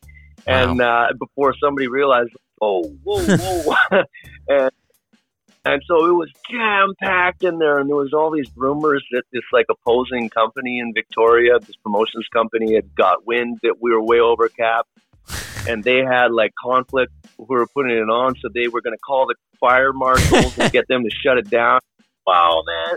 And meanwhile, I'm getting ready backstage, and the and the people, uh, the, the the the fans are going, Roper, Roper, Roper, and and it was just thunder in there. I couldn't believe it, and uh, like my hands were shaking, and I, was, I had to go to the bathroom a time, and I felt like I was going to puke. And the uh, pea jitters. Oh got- no. yeah, like it was it was totally game on after that. Then I got like management and agent, and it, it became like what it is kind of today. But yeah, it was it was wild. Like to be like you know a young kid, uh, scared of doing that thing. If I could have seen myself on stage Yeah. that many years later, I think I might have like you know it might have changed things for me. But you know, Jumped in it- It's faster. also an experience. Yeah, it, it's also an experience that a lot of folks, you know, don't even get and can't really imagine. I could have never imagined what that would have been like either, and I'm uh, I feel thankful to have had that. It's pretty exhilarating. yeah. Um, and like that also changed everything too, and made it more serious. It wasn't just like this fun thing that I was enjoying. It, it was like now it became it. business and Yeah. yeah, totally topping it. Like was became like, you know, it was kind of easy to top all my previous successes, and that one became like, uh, uh, yeah, such a measuring stick and and uh, source of uh, much frustration, but also happiness and enjoyment and all that too. Um, yeah, it was crazy, man. Redbird changed everything, but uh, but it didn't go outside of Victoria. It it sort of did, but um, yeah, it wasn't until this most recent album that things started moving outwards, which has been pretty enjoyable too. Well, you got on on, on Redbird. I mean, the the Hurricane's Eye is on that album, uh, and it's still the most popular song. That's you know millions of streams. And I always I, I've asked this question a bunch to a bunch of different artists, but I'm always curious with that most popular song. Like when you wrote that song, were you like, "Oh, this is the one"? Like, could you could oh, you Oh, yeah. feel it was special outside of the other special? Because uh, obviously every artist thinks all their songs are great. That's why you write them. But like, could you tell that one like, I feel like this one's gonna be more popular than the others? Yeah, I, I definitely did. As soon as I started it, I was like, oh, this has got a thing. And, uh, you know, it didn't feel in any way contrived, and I was just kind of really enjoying the process of writing it. It took me like a couple nights. Uh, my parents were out of town, and they asked me to house sit their place, and uh, I was like, oh, sure. So my dad had this guitar uh, it, and it was all set up for slide. It was like a resonator kind of style guitar. And I thought, you know, like I didn't have one of those, so I just picked it up and and gave it a strum, and it was open E tuning, and I hadn't really played with open E open tunings in general, and and I was, yeah, I remember I I got jamming away on it, and then what was it first? Uh, I just went boobity boobity boobity boobity boobity boobity, you know that opening bit, Mhm. and uh, that's kind of nice. And then and then just like uttered the word stranger, and then I was instantly like, ooh, what is that? I don't know. And I just worked on it and shuffled things around and kept on playing with it. And when it was done, I was like, this is gonna kick and uh, and I remember uh, the first time I ever I, I was confident with it, and uh, shortly after that, I was uh, I got picked up. Um, I applied for this thing called Via Rail Artist on Board, which is uh, it's like this this train that goes across the nation, and you you know you can they um, allow artists to come and entertain folks on there. mm-hmm. Now I was still like a no across Canada. I got picked up on this thing, and I was just doing it for the heck of it to keep the music going. Yeah. It was the first time I played the Hurricane, uh, Hurricane's Eye live, and it was day one on this train. Now you're supposed to play in three different train cars for 45 minutes in the day, Yeah. and so I played for the train car, and there was like six people in there. I played a bunch of tunes for them. I was a little too nervous to play Hurricane. The second train car, I go in there, and uh, like the, the first car, cursory claps and whatever, it was all right. Yeah. Second train car, I go into, and uh, there's a whole bunch of like I'm not sure what it was, uh, Amish or Hutterites Yeah. or like I, I don't know how to just Some type of is which, but- austere dress they had. Yeah. Yeah. So there's like 20 of them in this train car, and I'm like, oof, I don't know what these people are going to think of my tunes, you know, me in general. And uh, and I was like, you know what? This is the time to try the new song. and so I'm like, and they just looked at me, right? Like they were- didn't show any emotion whatsoever. And I played this song, and I get through it. I'm like, yeah, I crushed that. That felt really good. And I got my head down, strum, let it ring out, and I kind of looked up at them, and they're all still looking at me, emotionless, still as stone. And then, like, all at once, this this one guy, he like leaned over to the lady next to him, and he whispered something in her ear, and all at once, they stood up and left the train car. and I was like, well, that's that. And uh, so that was the first time I played Hurricane. I was like, well, maybe it's not as good as I thought it was. But then the next time I played it was at a gig with the band. Everybody freaked out, and I felt pretty good about it. And when we recorded it, um, I remember just being like, yeah, this this is this one's good. And uh, yeah, I mean, They were still trying. everywhere I go. It's probably I play. It's it's sort of the one that gets them all freaking out the best. So you They were trying. They were trying to Fun. sack the eye of the hurricane. There, they uh, apparently it, it violated a, a religious uh, a religious creed they had or something. I don't know. Oh man, that, yeah, that's I, I I'm good. Uh, I'm guessing you didn't try it on the third car either on that trip. Did, no, I didn't. after, I didn't play it again on that. after the second, you're like, okay, I'm gonna retire this for a little bit here. We're gonna try this out a little bit later. Um, well, now after after Redbird, you you had your second album, uh, Access to Infinity. Uh, it came out in 2018, and uh, before I ask a question about it, I do have to say I heard you say you thought about naming the album "Pour Some Gas" on it, and I'm gonna say whoever in your team said don't call it "Pour Some Gas" on it, they need to expand their horizons. I would definitely buy an album called "Pour Some Gas" on it. That would be an a- that would be an album I would want to buy. But uh, did you when you were writing when you were writing Access to Infinity? Did you did you feel like was that one of the things like while you're writing it like oh man, I got a top Redbird now and it's got a I got to find something to to top that. Yeah, absolutely. And uh, I wanted to go back to the producer that I'd done Redbird with. Then I'd done Son of John with right previous to the Redbird album, and both those like had a, a vibe and a sound that was like gritty, an old school kind of lo-fi, and Mhm. I thought it suited me as my kind of music I was writing.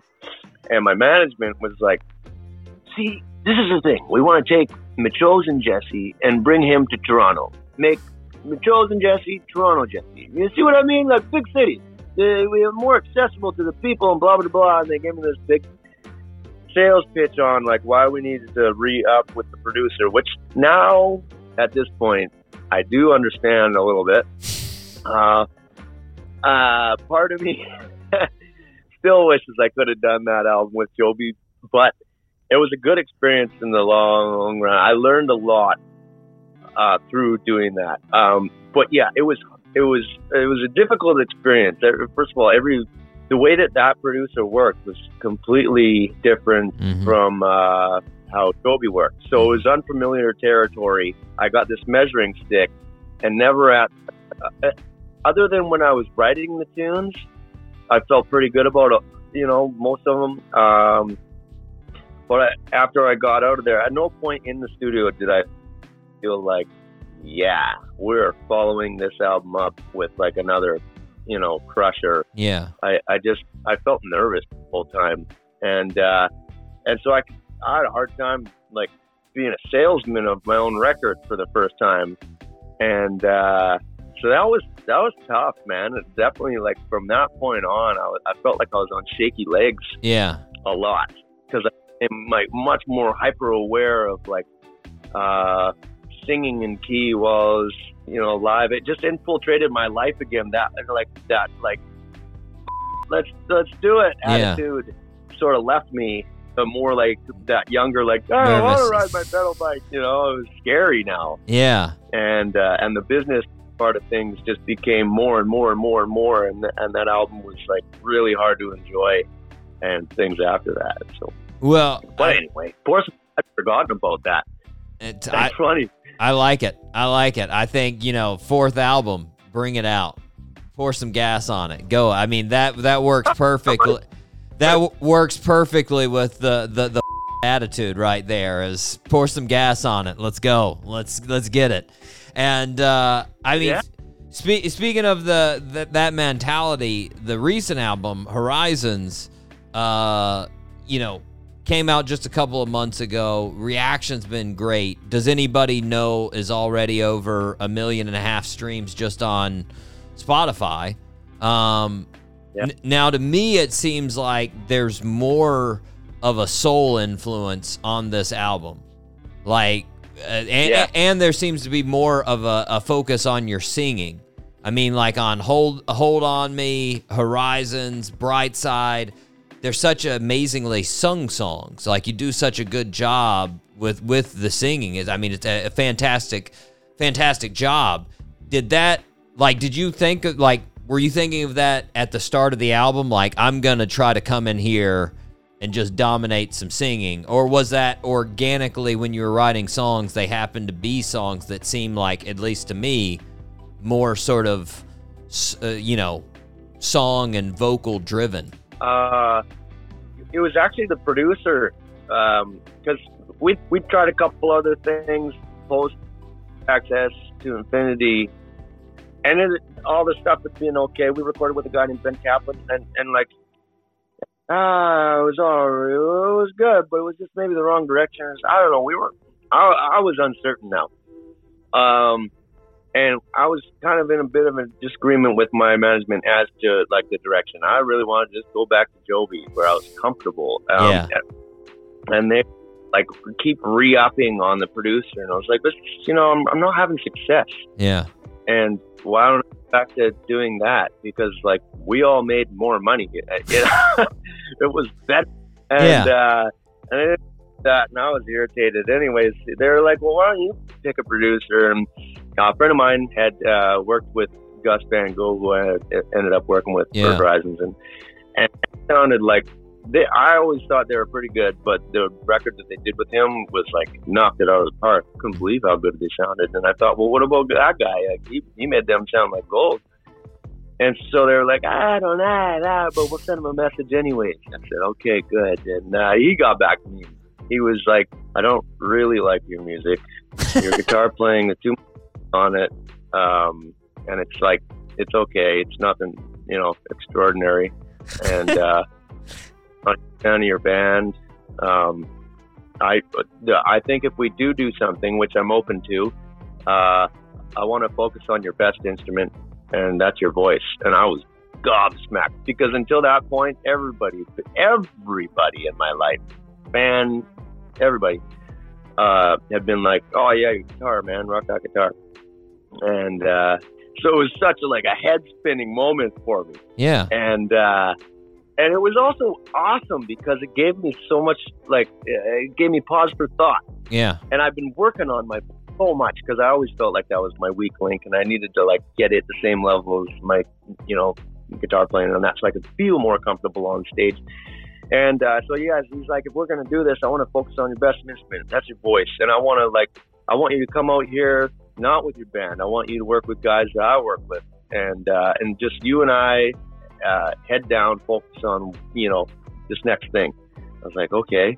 And uh, he's like, what else you got? Like, what's the B side? So I had a whole list that like mo- most of that album is songs that I've been writing, like even in the Redbird years and the Access stuff. That I was kind of like, hey, this is sweet, but it's not going to fit on these albums Yeah.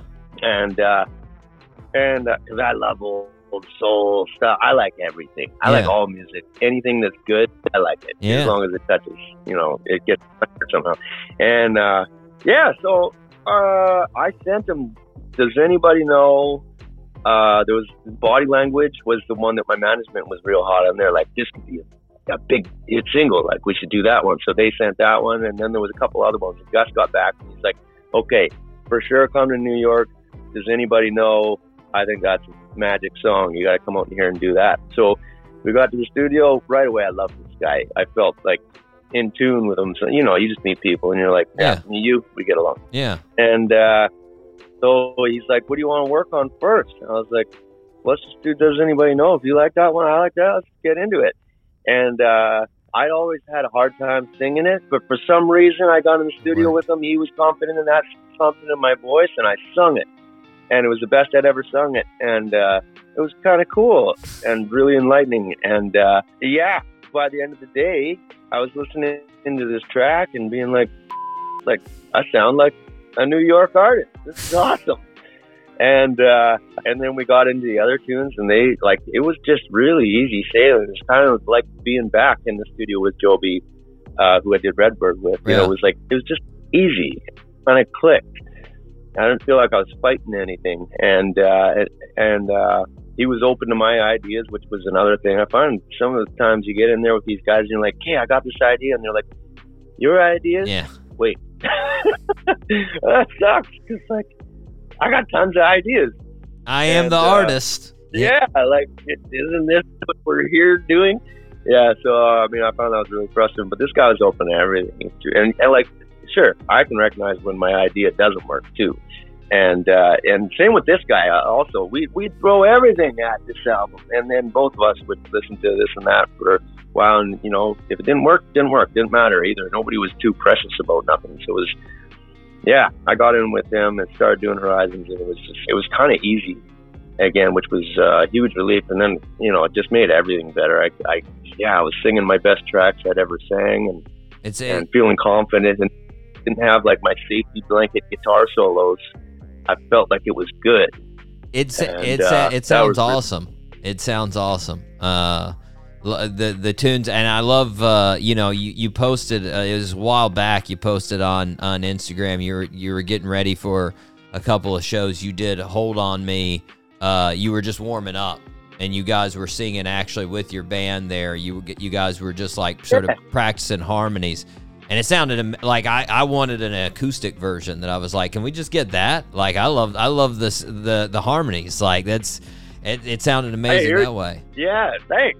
Man, that's awesome that you started. I'm gonna tell my buddy uh, when we were on the tour. My buddy Pete, uh, the, the backup guitar player, he was making sure he had his camera out and he was trying to capture all the audios and stuff. And everything's pretty rough, but it just makes it so I don't have to Yeah.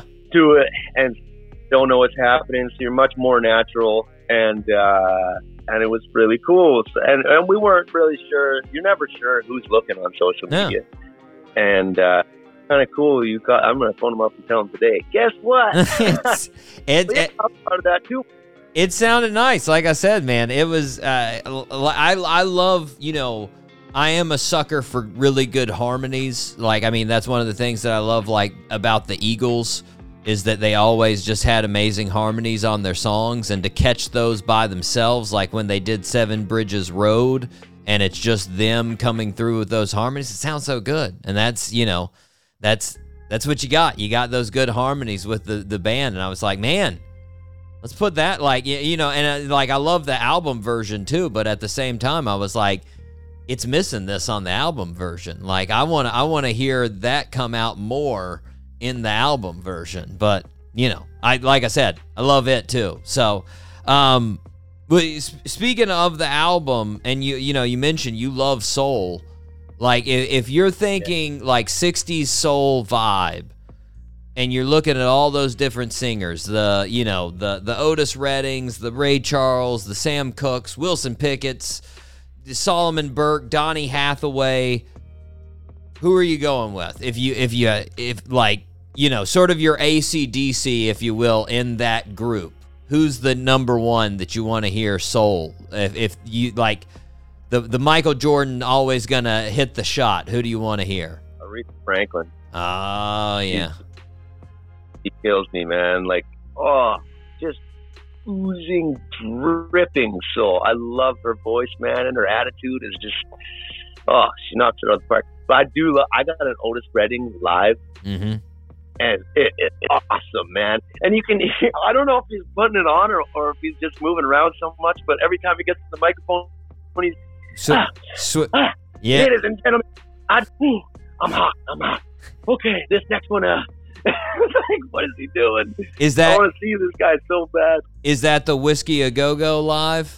Oh, I'm not too sure, honestly. I, I'd have to go. It, it's like a double Yeah. record. Like A side is Otis and B side is Jimi Hendrix. Oh no! it's wow, just this yeah. route. I don't So know. I don't know what it is, That's nice. man. B side.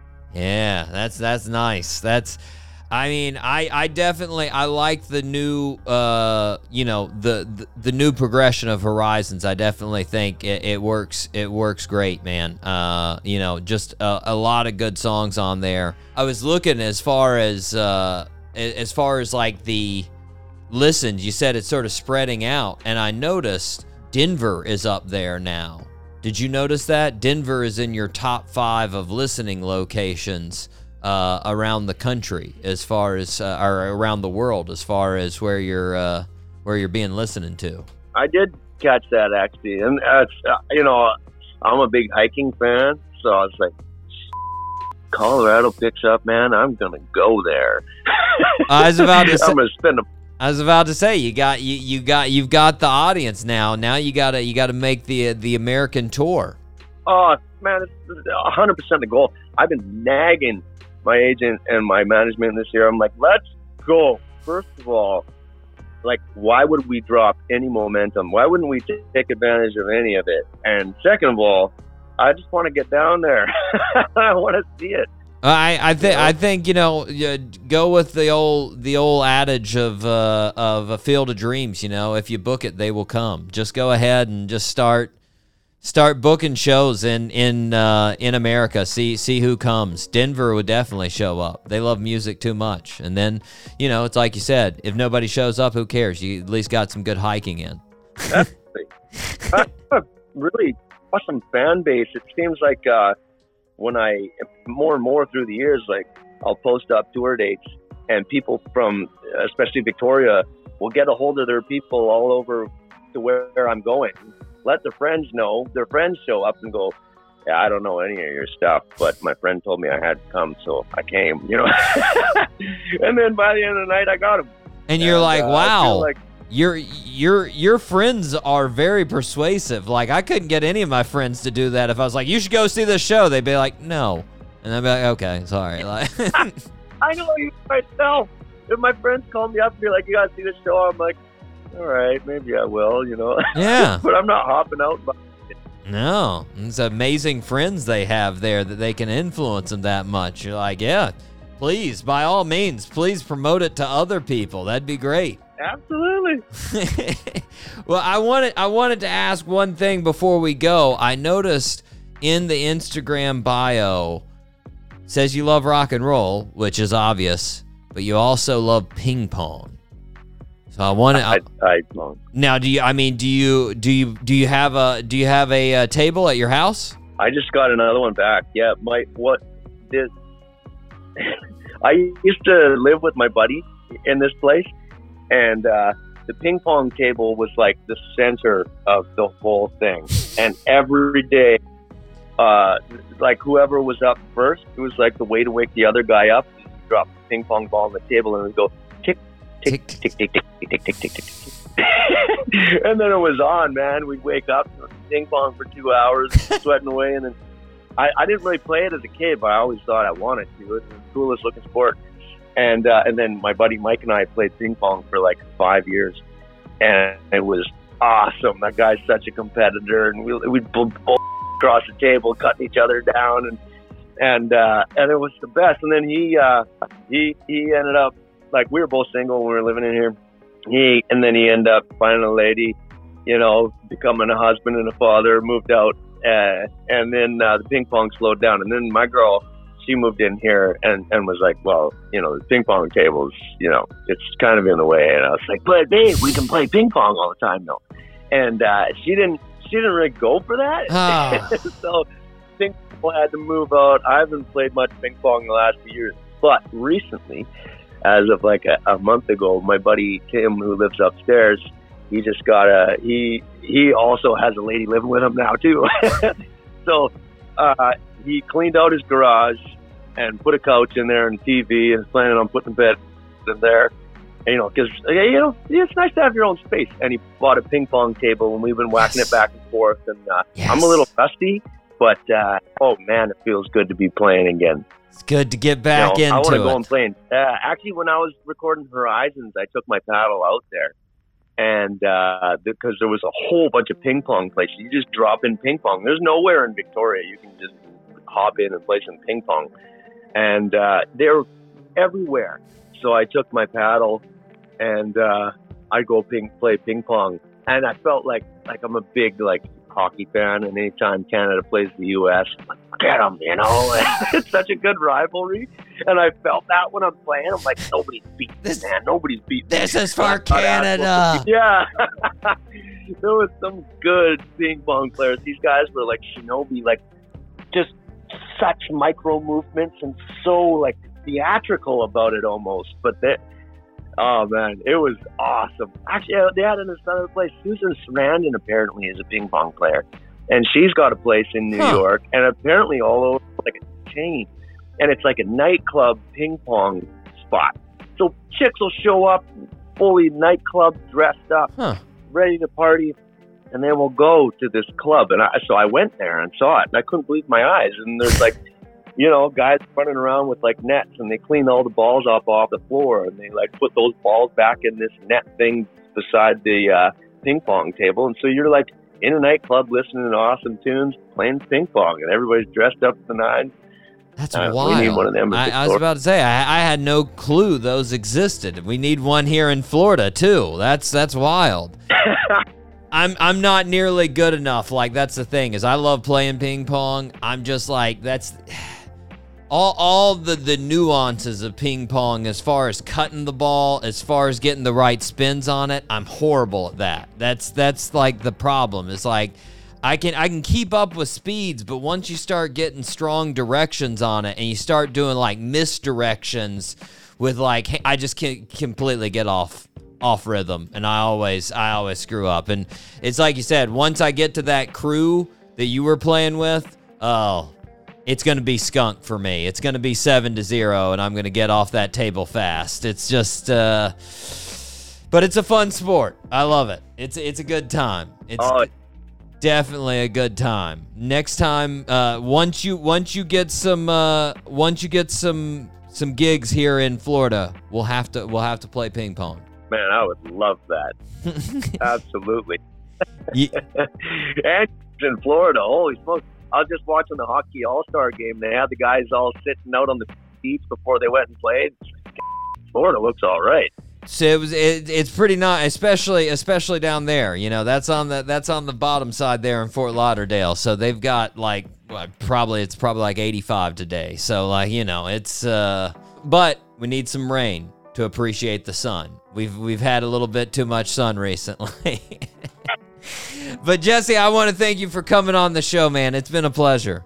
Hey, likewise, Ben. Thanks for having me, man. For sure. For sure. Listeners, you can check him out on social media, Jesse Roper Official, or you can check him out at his website, jesseroper.ca. You can stream all of his music on streaming services right now. Let's take a listen to one of those soul dripping songs, Hold On Me, right here on The Doc G Show. She got a hold on me, got a hold on me. She got a hold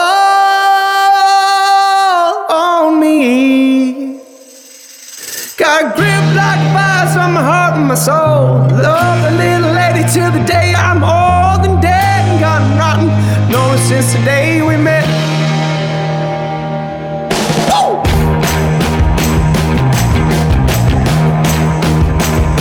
True love was a fable, so I thought.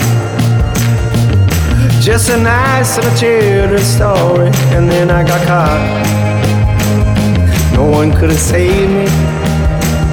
I couldn't have known. The most powerful force on the world is just enter my own. I was living in denial. No way, no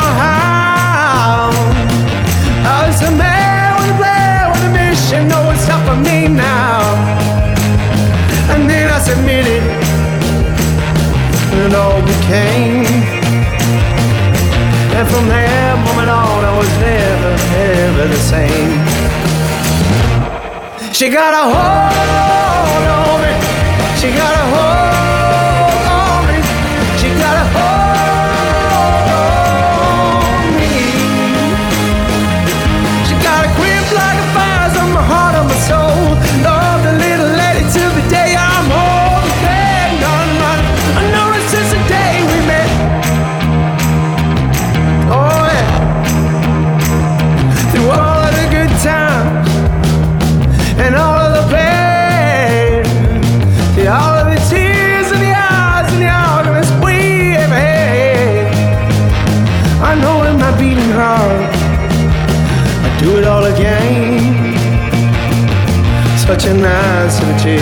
story.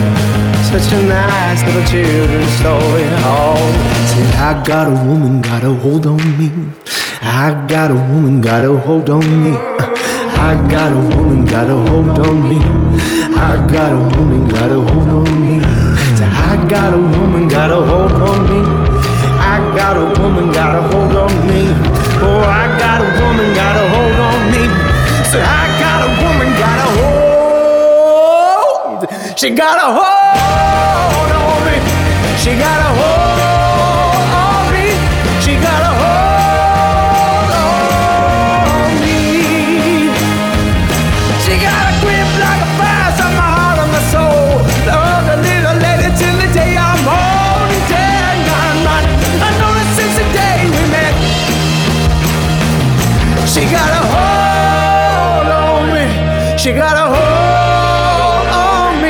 You gotta hold on me.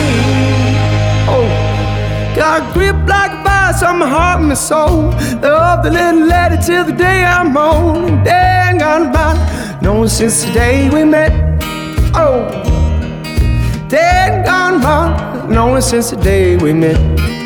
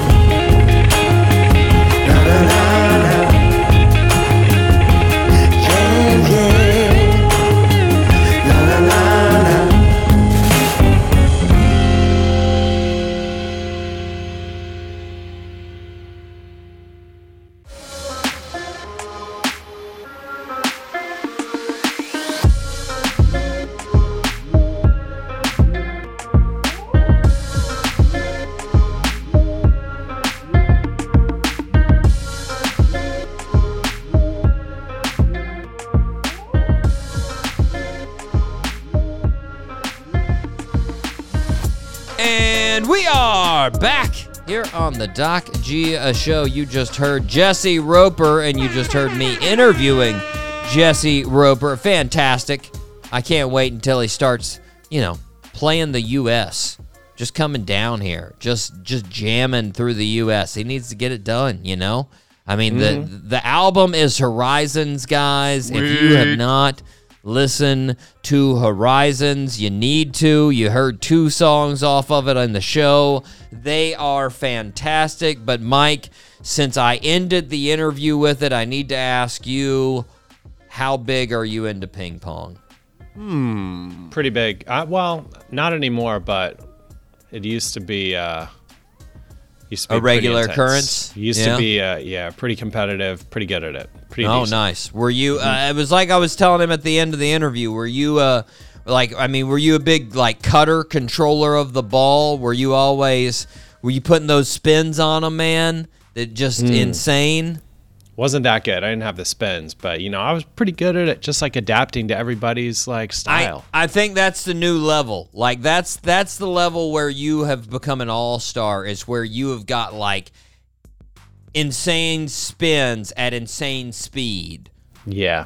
because that just means you've got control out the wazoo, and hmm. that's that's when I get worried when I'm playing somebody, and all of a sudden they send something over the net that I hit one direction and it goes completely the other direction, and I'm like, Yeah. oh no, they're at another level.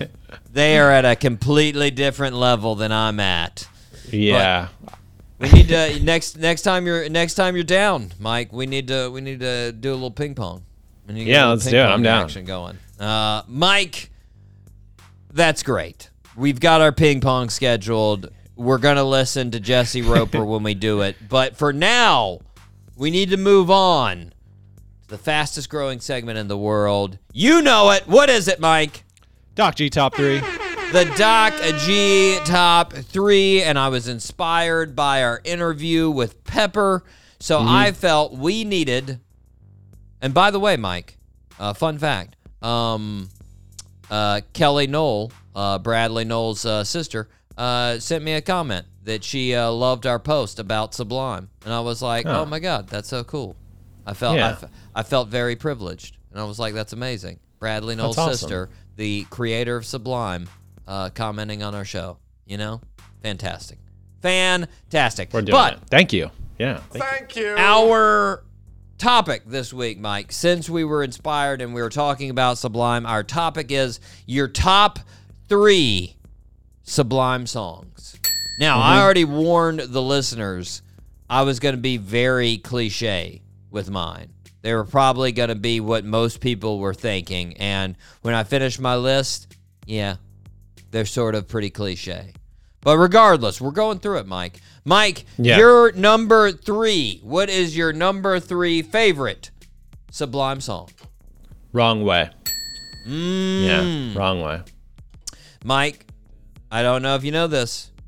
It made honorable mention for me. It did not Oh, yeah? make my my top three. It was an honorable mention. Now I do love that song. That is, I would say, that's their most ska-like song. It's got you know, it's got the horns, the, the trumpets are in there. It's Yeah. very ska-like, but it's so fun, man. It's Yeah. so fun, and you you feel good and bad for the lady in the song at the same time. You're like, Yeah, it that was- that is the wrong way. You are It is the going wrong the wrong way, you know? It's true. Good yeah, stuff. it was uh, it was a um, song in. Uh, so I'm not gonna lie, all three of my Sublime songs are uh, Skating video games, games. video game soundtracks. yeah, and uh, yeah, Wrong Way was one that I must have heard, man, hundreds of times. Nice. Yeah. Nice. I What about you, Doctor? Jam. What's your top Number three, Santeria. Santeria. I don't practice it, man. I don't practice it. What It is Santeria? Uh, We're gonna have to look that up. it's a religion. Mm, Oh. That's that's what I've got. Mm, It's uh, a religion uh, from Cuba. Oh, okay. There you go. I don't know much about it, and and obviously I don't practice it. So there you go. There you go.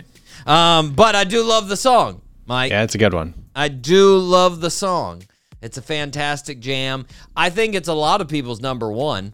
Um, if you look at uh, uh, Spotify, it's got their most listens for Sublime So true. by far. It's got I can see that. It's got over a half a billion listens for Santeria. Wow. Yeah. Not enough. Yeah, yeah. You know, I mean, that's uh, I, it's basically what we get uh, per week for our shows, so it's understandable. Not enough. Um, yeah, not enough. Not enough, Mike. Nope. Um, but yeah, I love that jam. Definitely one of my favorites. Mike, you're number two. what I got. Mm. Remember that. Now, Mike, I'm gonna I'm gonna break it again. I, I, this is sort of a breaking a rule here, but that's my number one. So what I got is just, I mean, it's love is. It's what I got, man. It's mm-hmm. just, it's so good. The the rhythm of it, as far as the way he presents that, as far Yeah. as and just the the vibe. It's just one of those things. If you have a barbecue or a cookout or a pool party, there is no way that you cannot play that song. That's a fact. You will not be allowed to have another cookout if you have a cookout and you don't play what I got. Like it's Yeah. just That's right. That's how good it is. You just sit there, you imagine the sun coming in, the nice warm sun. You guys That's are all vibe. sitting there in Yeah. tank tops, barefooted. Ah. Oh, it's so amazing, Mike. Passing So- around some drugs yeah, either that or maybe a Zevia. I don't know. or some Zevias. Yeah. Either way, but it's a fantastic song. That's why it's my number one. Mike, what's Yeah. your number one? Hmm. My number one is Doing Time. Mike, that's why I love doing top threes with you. You Yeah. throw in a curveball in there. Little curveball there. I love that it. One, that one's that one's uh, definitely unskippable. Doing time is a doing time is is a classic. I would say that's sort of the the classic uh, uh, skater vibe. So that makes for sure. sense, you know, for the Dave Mirra, that was Dave Mirra BMX two though. Oh, okay. So that was a that was a bike soundtrack, but hey, still X Games. like, Close you enough. know. Close enough. But Half do- pipes. I do love doing time. That would be that would be on my honorable mention as well. I would definitely put Hmm. That on my honorable mention. My number two was Bad Fish. yeah. Bad Fish is my number two. Okay. love Bad Fish. Such a good jam. Again, it's a vibe. It is such a vibe. Love Mm-hmm. Really Bad is. Fish. Amazing jam. But Mike, there I think we can all agree. You can go through pretty much both both the albums, both their main albums, 40 ounces to freedom and then the Sublime album. Those two, like you can go through the whole thing. It's one of those albums you just easily listen to the whole thing without Yeah. changing any of the songs. Like yeah. which is very rare. I can't say that on a lot of albums, you know. No, That's there hard are to many do. of them. Yeah. That's hard to Sublime. do. You can go all the way through with both of them. It's amazing, man. Yeah, it's like So- one big giant song, basically. pretty much. In a way. In a way. You got it's a, it's I mean, you know, they do they do the real deal album. You go through the full you go Mm-hmm. through their full story. Live the full story, man. Yeah. But uh Mike, that has been our top 3 for Sublime songs. Mike, in honor of our guest this week, I, I was thinking over the break, I was like, you know what? Hmm. British Columbia is beautiful. Yes. That's really nice. I mean, all the greenery, the mountains around, it's Mm-hmm. nice. And then I thought, you know what? There's some pretty cool places in Canada. Where would I want to visit in Canada? So our top three for next week. Top three forest preserves or natural wonders in Canada that you would want to visit. All right. We're visiting we're visiting our neighbors to the north of the border. Mike, and we're gonna find out. I want you to do some digging. Go researching. Find what your favorite spot. I'm thinking I may be wrong when I actually do the research, but I'm thinking I'm gonna have a spot like literally sort of in each region as far as one on the west coast, one in the middle, and then one on the east coast. But I don't yeah, know. for sure. I'm gonna I'm gonna see. I, I've already got sort of in my mind what I'm thinking they are, but I don't know. I may find something when I start looking it up that I go, whoa, that looks way cooler. I got to check Yeah. that out. Now, am I gonna check any of these out? Eh, Nope. it's debatable because that's a lot of effort, and we Yeah, all know is. I don't do too much effort. So, uh, but it's always good to have a list in case it does happen. you know, who knows? Maybe we do a live tour of Canada, Mike, of Yeah. the show, and we just we need you know we need to stop at a couple of places on the way, and so it's good to have a list. Mm-hmm. Definitely good to have a list. sure. so, sure. listeners, make sure you have your list. Top three forest preserves, natural wonders in Canada. What's your list? We're going to do it next week.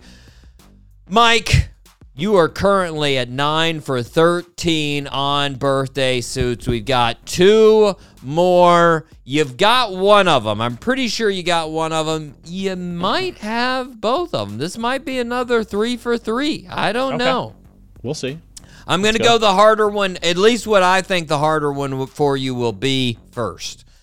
Uh, born on February 8th, 1931, in Marion, Indiana. His family moved to Los Angeles when he was six years old. When he was nine, his mother died of uterine cancer, and his dad sent him to live with his aunt and uncle in Fairmount, Indiana. A birthday suit wearer was an exceptional student, played basketball and baseball, and competed in public speaking competitions.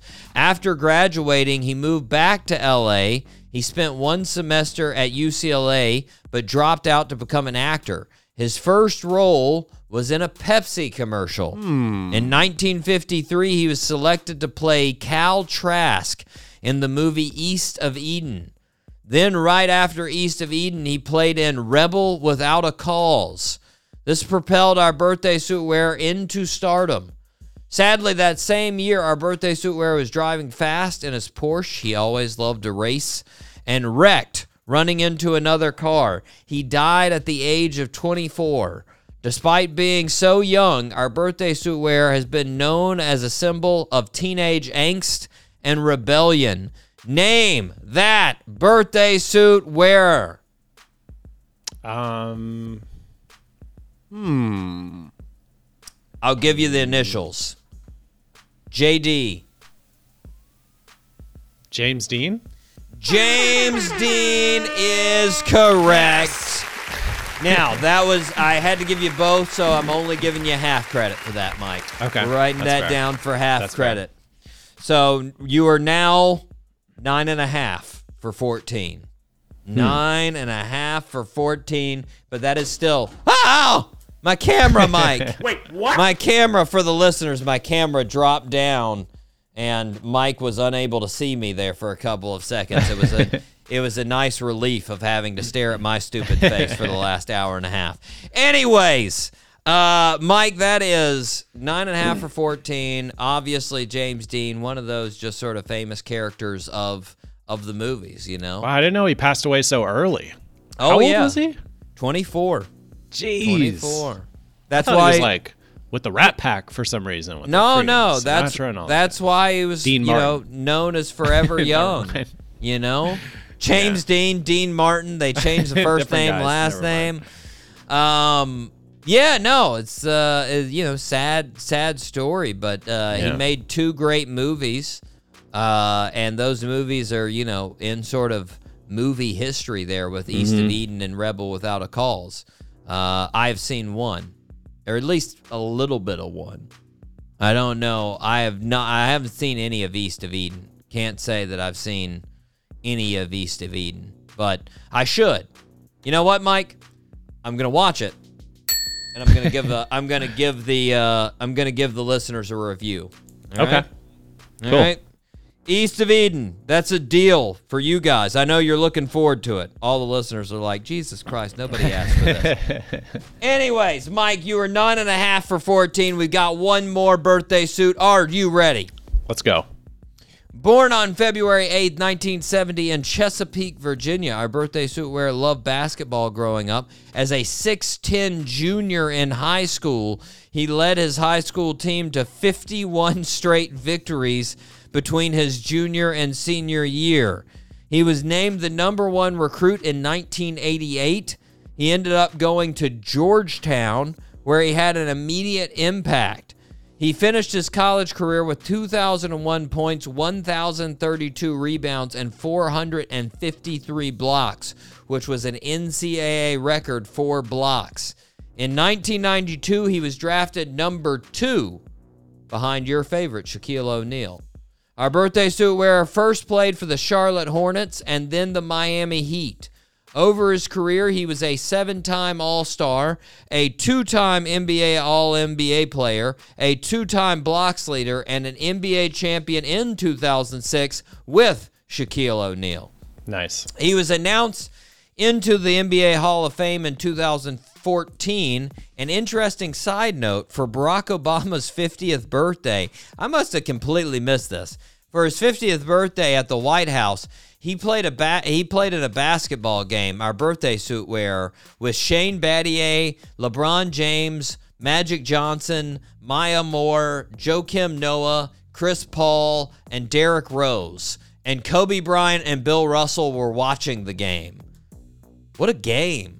Yeah, that's amazing. I don't think I'm going to get that for my 50th birthday. Just got a feeling it's going to be hard to, to get that crew together. Um, Mike, name that birthday suit wearer. Uh, Alonzo Mourning? Alonzo Mourning is correct. 10 and a half for 15. Let's 10 go. and a half for 15. Mike, you are on a roll for 2023. My Let's goodness. Go. My goodness, man. Alonzo Mourning, Zoe, big Zoe. He was a, a dominant figure, you know. Good, Yeah. Good center right there. Back in the day, I had so much hope for the old school Charlotte team Yeah. of him and Larry Johnson. You mm-hmm. know, Muggsy, Muggsy Bogues. Yeah. yeah. that was that was a team right there. And then it Steph Curry's also- dad was on that team too, right? yeah, Del Yeah. Curry. Yeah, Del Curry. And it all sort of just dissolved. oh. Just all, you know. You, you had Zoe go to Miami. You had Larry Johnson go to New York. You had Muggsy Bogues retire. Just lost it. Just lost it. But it's all right. Zoe won a championship. He's got millions of dollars. His kidneys were better. He had a kidney uh, transplant. Continued Yeah. playing. Yeah, I don't know if you remember that, but he had a he has a really serious uh, genetic kidney disease where basically a kidney was going to fail, and he had to quit basketball, and it's I mean extremely life threatening. But I think it was a cousin of his that he didn't like he hadn't talked to in like 25 years was a kidney donor and do- donated one of the kidneys, and now he's he's fine and been Nice. healthy since. Yeah. Perfect. Yeah, crazy. Happy birthday to Zoe. He's turning uh, 53. 53 for Zoe. Nice. Happy birthday. So, Mike, we have fantastic shows coming up. We have the fantastic returning group, Hotel Fiction. Can't wait to have these ladies, Jess and Jade, back on the show. They're out there touring with uh, um, uh, Flipturn and both of them they just make me they just both of their bands i'm just like god you young vibrant kids you're making me feel old and optimistic at the same time like i watch them and i'm just like what i want to get out there and do that and then at the same time i'm like oh i'm so not them that is not me, you know? But it's amazing. They're doing fantastic things. They're out there being rock stars. It's fantastic. I can't wait to talk to them. We've also got a just a world-class legend coming on the show, Marty Stuart. Can't wait for Marty to be on the show. We've got a couple more artists that are coming on the show that we are trying uh, to solidify. One of the great uh, artists that we've got coming on the show, Jesse Dayton, coming to the Ponte Vedra con- uh, concert hall. This dude has played with just just all kinds of people. This dude has played with Rob Zombie. He's played with Waylon Jennings. He's played with Johnny Cash. Crazy. Mm. Crazy. Yeah. Yeah, and he's from one of our semi-regular listening spots, Beaumont, Texas. There, we go. go. Yeah. But regardless, Mike, we got to wrap up the show this week. I have been your host, none other than Doc G. With me, as always, the one, the only, Mikey Maximus, the Furnicus, Charette. Doc G, thank you so much. Always a pleasure. Of course, of course. And until next week, zip it up and zip it out. Zippity doo dah.